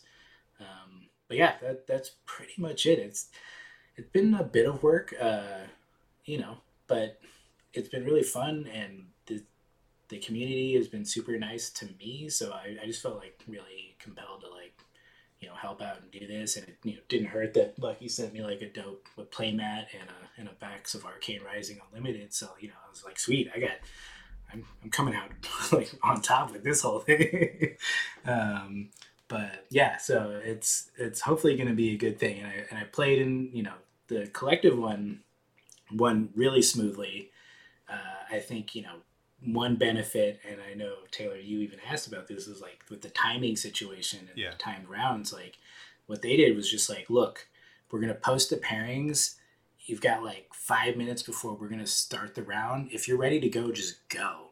Like, don't wait for us to say the round starts. Which, like, you know, you give people just a couple extra minutes. It's actually what they need to like shuffle their deck, any technical issues. Uh, you know, a little chit chat banter to start the game. Like it was it was really nice, and I think a lot fewer games went to draws than um, than I'd seen in some other events. So I think you know just allowing for that and make you know not being super you know strict about it, but you know I, I know the rule the time rules are there to like help move events on because like it, it sucks when it's like oh well now everyone gets three more turns and they're gonna spend like 20 minutes on their three turns and everyone's got to wait for them and like that that can get really rough so um, i think you know i see the benefit of it but i also know it's, it's a rough thing so just kind of encouraging you know people to jump in as fast as they can and get their games going i think it, it was really helpful so yeah and then I, I think a couple other people i'm going to reach out to just to like who oh i know i've played in other skirmishes to see like hey what worked and what didn't because Yeah. like i really want is to just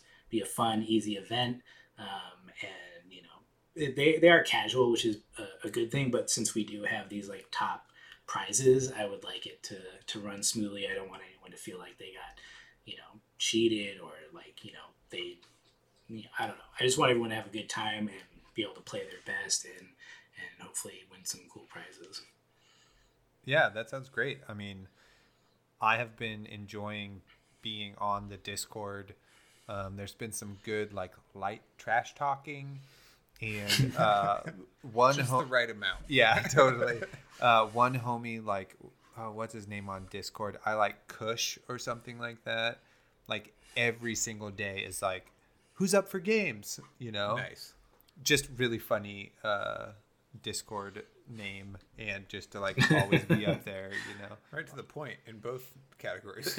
yeah, totally. I'll look his I'll look his name up right now. It's I think it's I love Kush, and he's got Yeah. a little uh, Mickey as the Wizard's apprentice uh, or sorcerer's apprentice. yeah, totally. That's totally what it is. Yeah, that Yeah. guy's hilarious. Just like every Yeah. single day. just like, who's up for some games? yeah, so he's a good guy. I've played with him past couple nights actually. Yeah, I love Kush. Yeah, totally. Who wants to play March seventh?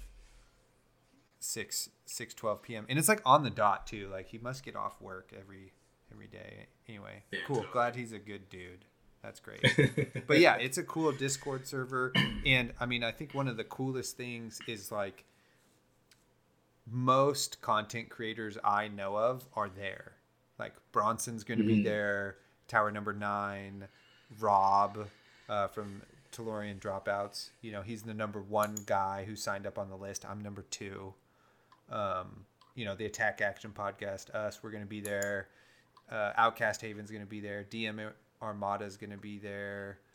Um, yeah, AJ Adventure Co. yeah, the Adventure Co. Those guys are great. Uh, big shout out to them. They're the guys in Connecticut, right? Who are like making uh, QR codes to learn how to play decks that they give you for free, basically, and stuff. I believe. oh yeah, love that. Love yeah, those guys. totally. They're awesome. Um, Yeah, so no pressure, everyone. yeah, no, I mean, Lucky Lucky really went out, and he and I think he invited a lot of these guys uh, personally because he really wanted one to have them stream. So we're gonna have like five or six people streaming their games from this Yeah. one event, which will be really cool. yeah, Um, and also, he you know he's a competitive guy himself, you know, so he uh, he wanted some like the better players to to be representing. So it, it'll be definitely cool. I, I'm really excited to see you know see what happens. You know, I, f- I feel like it's gonna be it's gonna be one of the people you probably thought would win is gonna win, but like you know, it's you never know. It's a big field. We'll we'll see how it goes. yeah. A lot of the people you see in the U.S. who have won um, stuff are in this tournament, so it'll be Yeah. the competition's going to be really good. And oh, Red Zone Rogues in it too. Also, shout out to uh, Try Guy Forty One, our homie from Ohio. Is tournament? Yeah, Cool. yeah, yeah. I saw his name up there because he's also going to be in the um, the other one. Fable Hobby is putting one April 18th or 10th that I Oh, signed yeah. up for, and I think he signed up for that as well.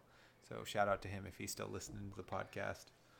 Um, I'm just doing a lot of shout outs today. Apparently, I just am like big ups to everybody. But yeah, so it's a community episode. You got you got the battle buddies on the show with you. So yeah, it's- totally. See, there you go. It's catching on. Thanks. Yeah, Like Colin. Battle Buddy. yeah, yeah, he's our battle buddy. I was Um, trying to do something like like attack reactioners or something, you know. but better, but better. Come back to me. yeah, we're We not can do battle. we're not set on it, but it is alliterated. This is Yeah. the only thing we got going for it. You know. Hey. Um, I'm Anyway. in it, whatever it is. yeah, you totally are. Uh, okay, so two things here.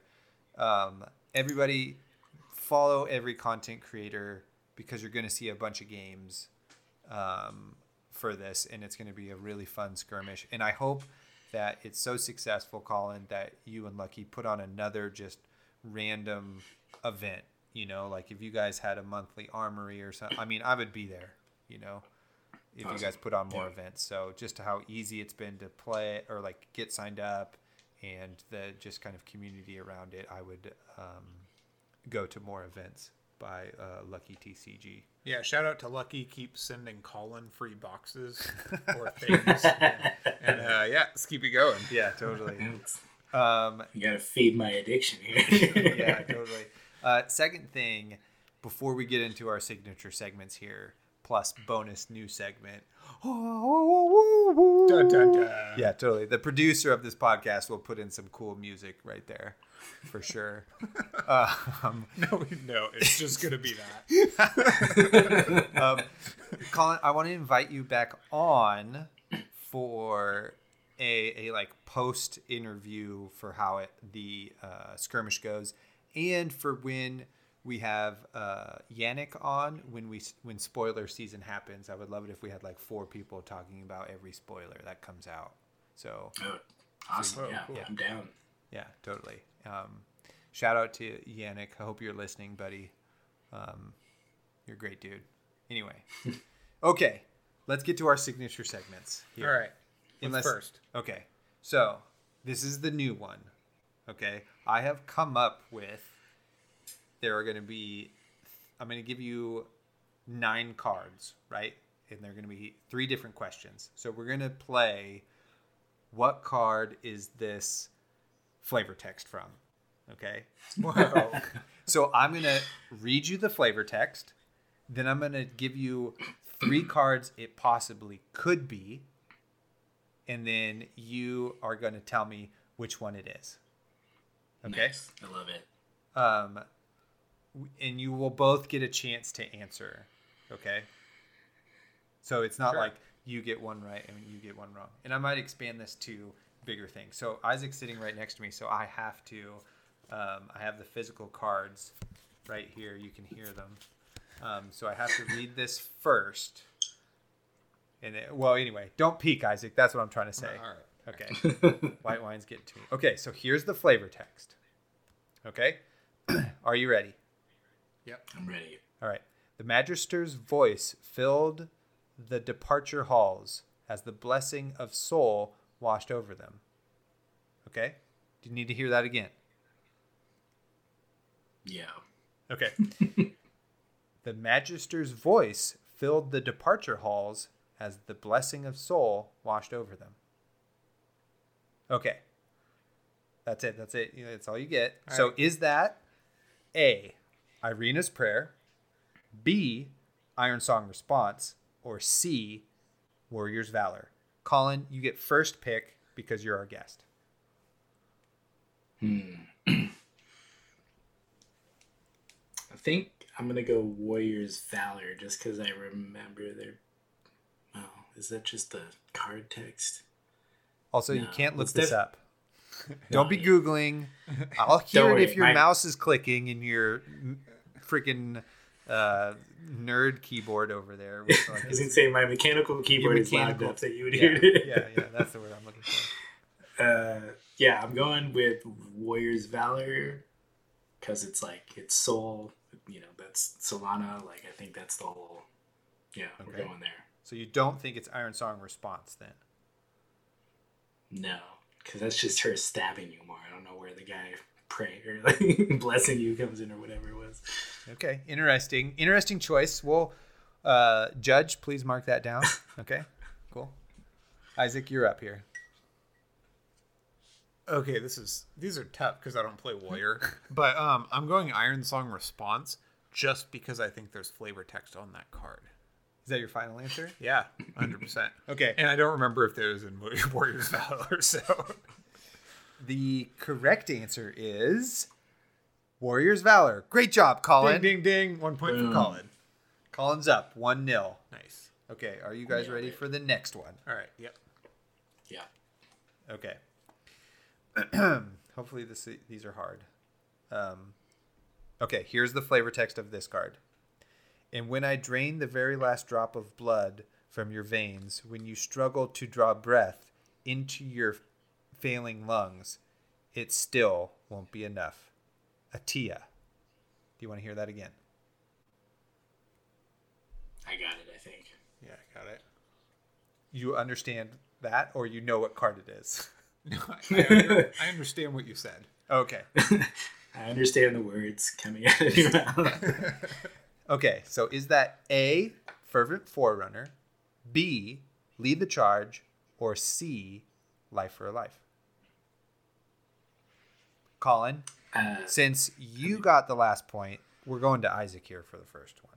Can I hear the quote one more time? Oh, see, I thought you said you had it. Can you give me more things to remember? And when I drain the very last drop of blood from your veins, when you struggle to draw breath into your failing lungs, it still won't be enough. Atia. Is that fervent forerunner, life for a life, or lead the charge? Uh, I mean, I think that definitely has to be life for life. I also can't remember if there's flavor text on that card, but um, maybe I should pay more attention. Okay. Is that your final answer? Yes. And you're sure it's not Fervent Forerunner? Hundred percent. Okay. Colin, what's your choice? Uh, I gotta agree with Isaac. I think it's uh, life for life. And you guys are both correct. It's Life for Life. Boom. These ones are easy. This It's- quiz will be harder at later times. Yeah, that Almost was too pretty, thematic. pretty indicative of the title. Totally.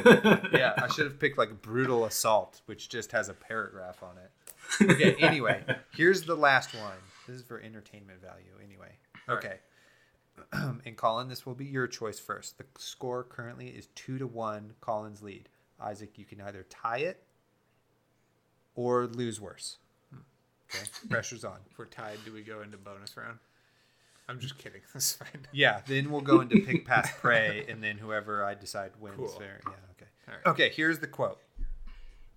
He is forced to rise once again and defend his long forsaken tomb. He longs for the sweet release of death's embrace.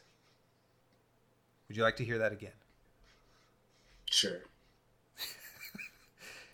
As he is forced to rise once again and defend his long forsaken tomb, he longs for the sweet release of death's embrace. You like how I get a little bit more dramatic the second time? Really add A little there? closer to the mic. Yeah. Okay. Is that read the runes, amplify the arc Arknight, or Spellblade Assault? Colin, your choice.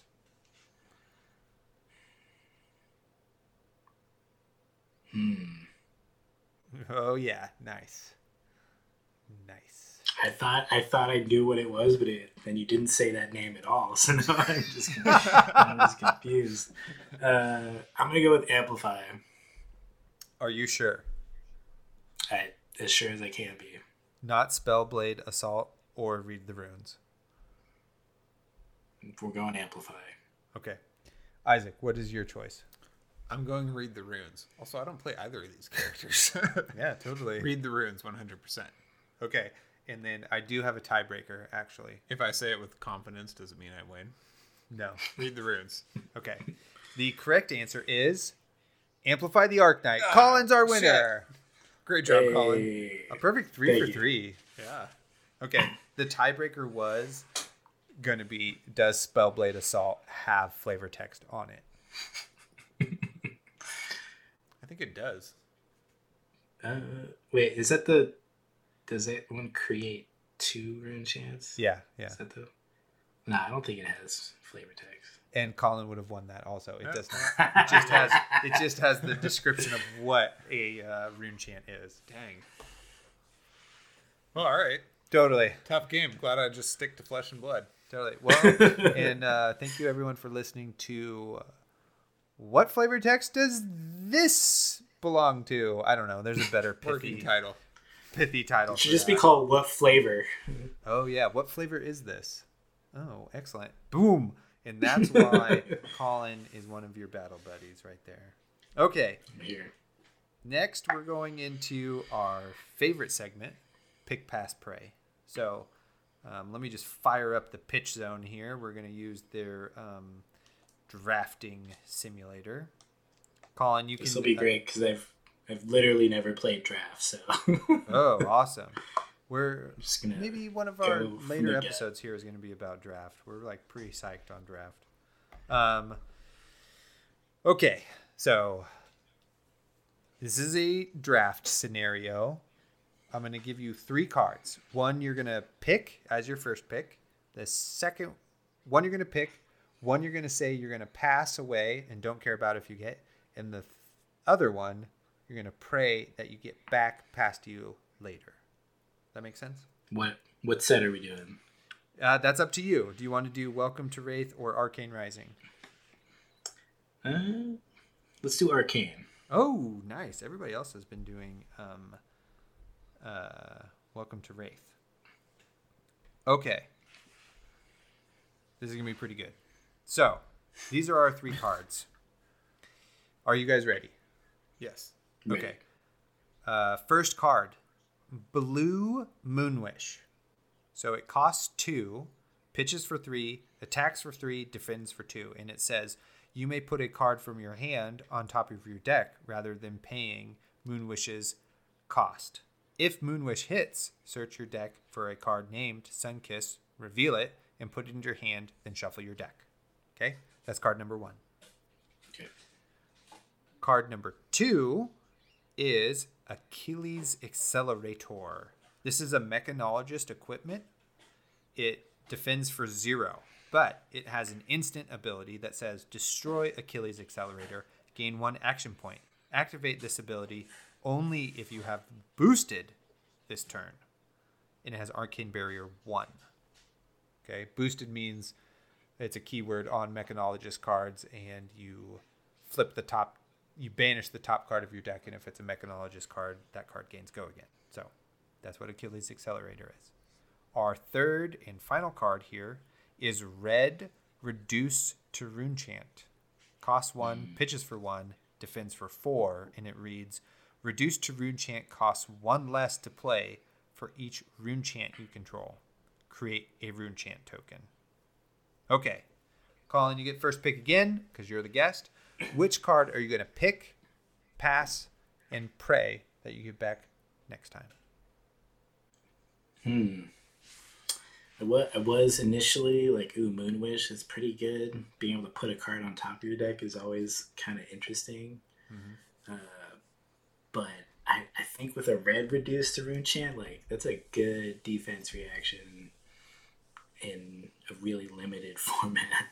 Uh, and I feel like Runeblade is a little easier in sealed. Uh, so I'm just going to project that into draft as well. Um, so yeah, I'm gonna say pick reduce to runechant.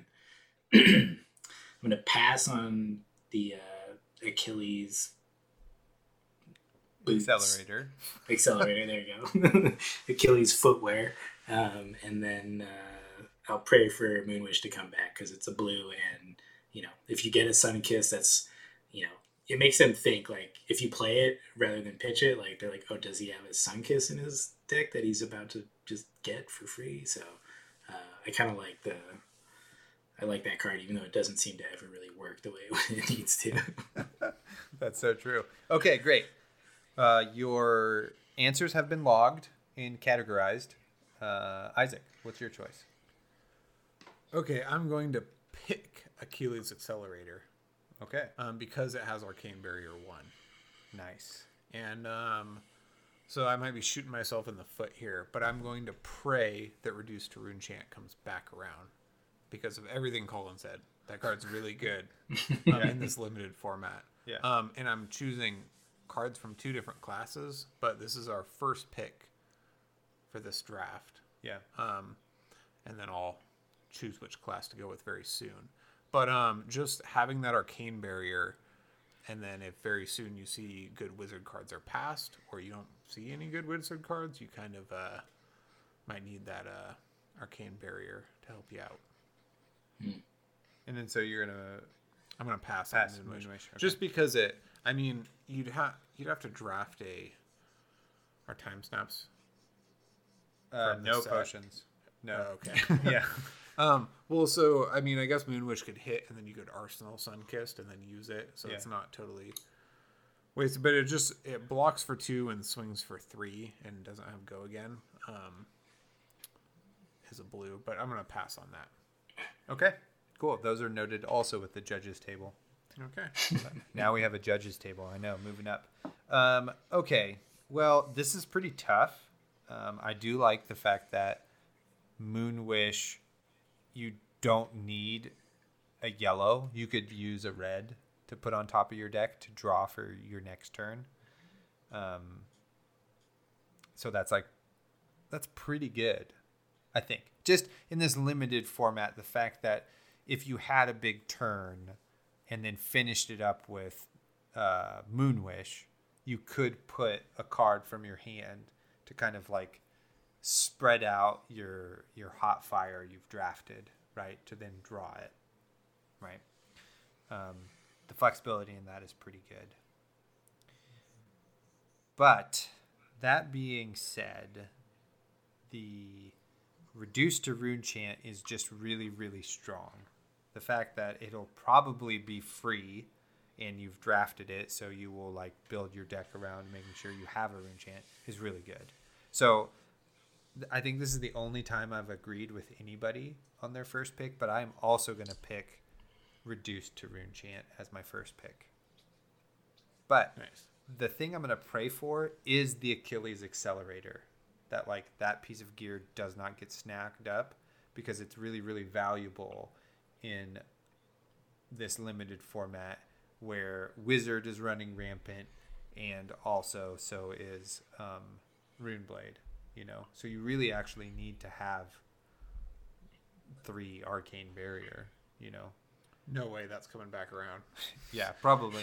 That's why I'm praying for it to come back Fair around. enough. And I am going to pass on that Moon Wish because it just is not threatening enough. It's too easy to block, and it doesn't really defend for a lot, so it doesn't really help you out.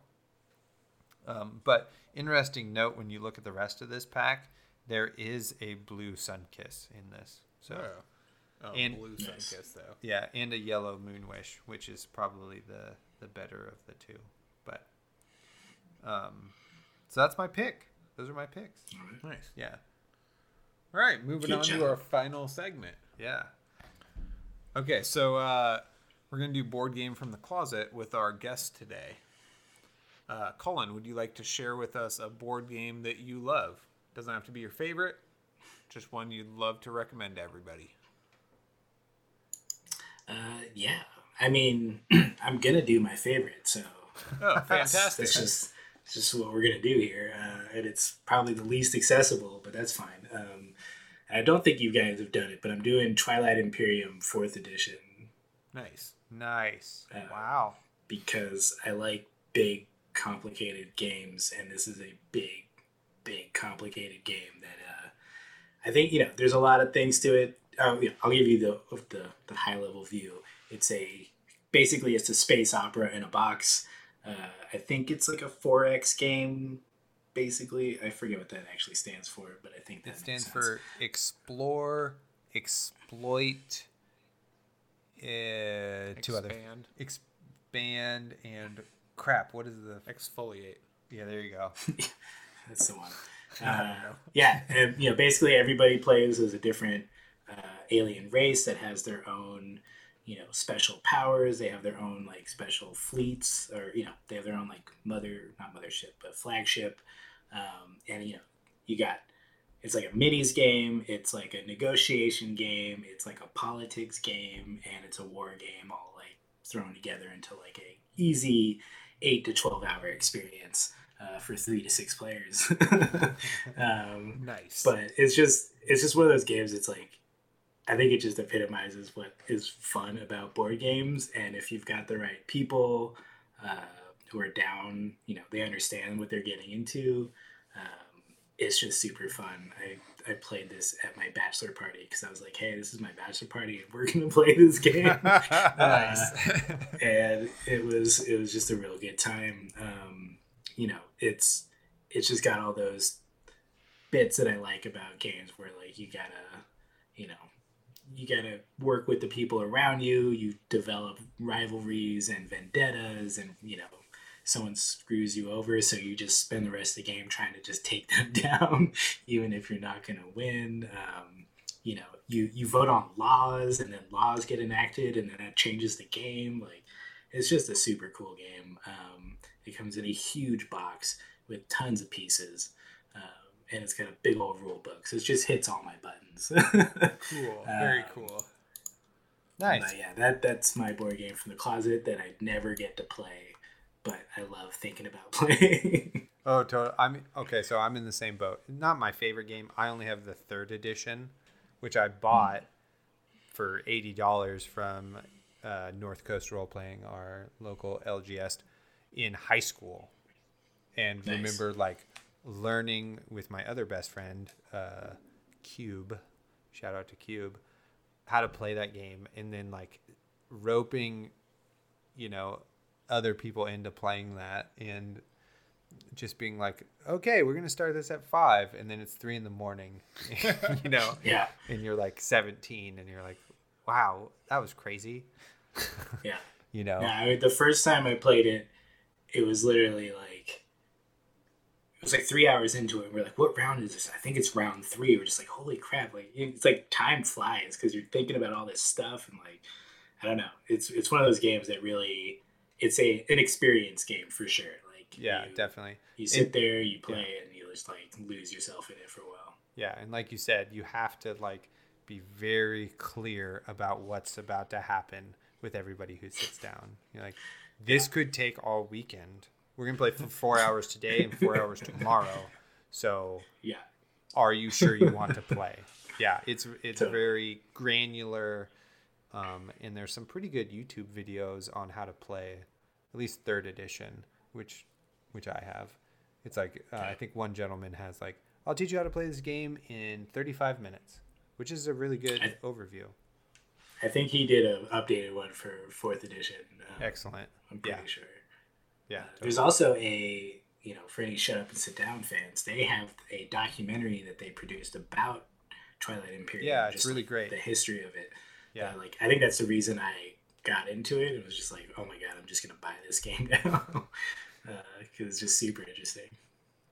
Yeah, I mean it's the game that um, Fantasy Flight was founded on, basically. hmm Yeah. Totally. Yep. It, that's a really cool game. Um, it hits the table not often for us because it Yeah. takes so long. Yeah, I mean, I would It play takes- that all the time, probably, but yeah, not for the faint of heart.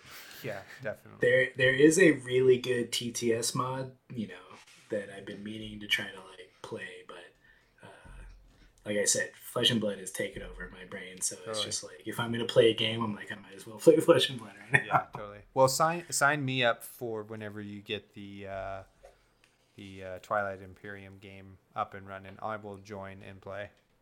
Hell yeah, Yeah. let's do it. Cool. Well, uh, I guess that's our episode. We're at an hour and a half just for this interview. Um, I told you Colin was cool. This would be easy.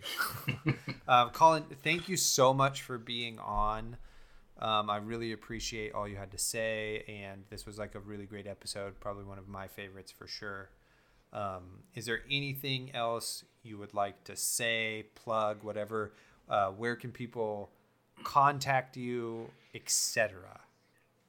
Uh, yeah, I mean, I am Chonigman on Discord.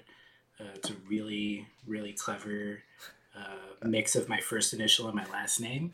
Um, you could you could find me on Fab Discord, the Team Covenant Discord, the Lucky TCG Discord. I'm I'm in way too many Discords at this point, um, but that's probably the best place to to reach out to me. I'm I'm usually posting things or reading things there. Uh, yeah, I mean, you know, check out Lucky TCG Skirmish, March 20th, 10 a.m. Pacific time. Uh, you know, on all those, you know, pretty much every major streamer uh, for Flesh and Blood in the States is going to be there streaming it. Um, although I think Red Zone Rogue uh, wasn't able to make it. Um, Uh, I'm pretty Crap. sure. Uh, that's okay. but he, we, he, we were holding a spot for him, but I, I think he had to work, unfortunately. But yeah, so check that event out. We're hoping it goes well. We're hoping we get to do more events. Uh, I know Lucky wants to do like a big, uh, you know, kind of cash prize event eventually. When uh, I think I think he wants to do like an in person one. So hopefully that, you know, that's a ways away. But um, yeah, we're looking forward to doing some more stuff maybe some pre-release Monarch stuff, which would be cool. I don't know. Um, but yeah, that's uh, that's pretty much it. Shout out to all my homies on TC uh, uh, Discord. The other Colin, Colin the Younger. We have a uh, morning show where we play uh, over there, and uh, you know just start our days off. Well, I start my day. He's on his lunch because he's on the East Coast, but uh, you know uh, we're over there playing a lot in the morning. Um, so you know, come over, say hi, and uh, talk about all the plays that I messed up playing Kano. Um, Sick. yeah. Yeah, and But thanks yeah, it was for really great. uh, It was great being here, and uh, thanks for having me on. Yeah, thanks for putting in uh, all this footwork to uh, make this tournament and everything happen. Um, which I, you know, it's challenging to play a board game together uh, in this time. So thanks to you and everybody else who you know has put in some extra effort to make it happen anyway. Great yeah, job. totally. Appreciate you also, Colin and Lucky. Shout out to Lucky. Sorry I haven't shouted you out yet, but you know, save the best for last. Really appreciate all the Ivor trash talk you've been putting on on the Discord, and uh, that you're putting this on, and that I get to play in it. Thank you so much. Really appreciate all of that stuff you guys have done. So, all right, that's uh, that's it. Sounds good. Sounds good. That's it, everyone. Yeah, Good job. See ya. Thanks. We always really nail the goodbyes.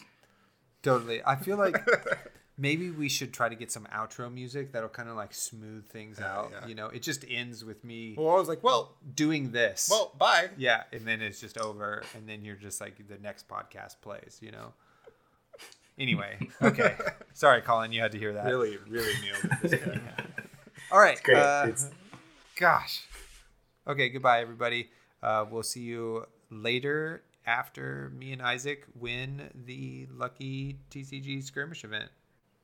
Oh, totally. Yeah, totally. It'll be Isaac number one, me number two, Colin number three. Hey, thanks. Yeah, totally. Sorry, Colin, Awesome. but you know. I, I did pretty well. So yeah. All right.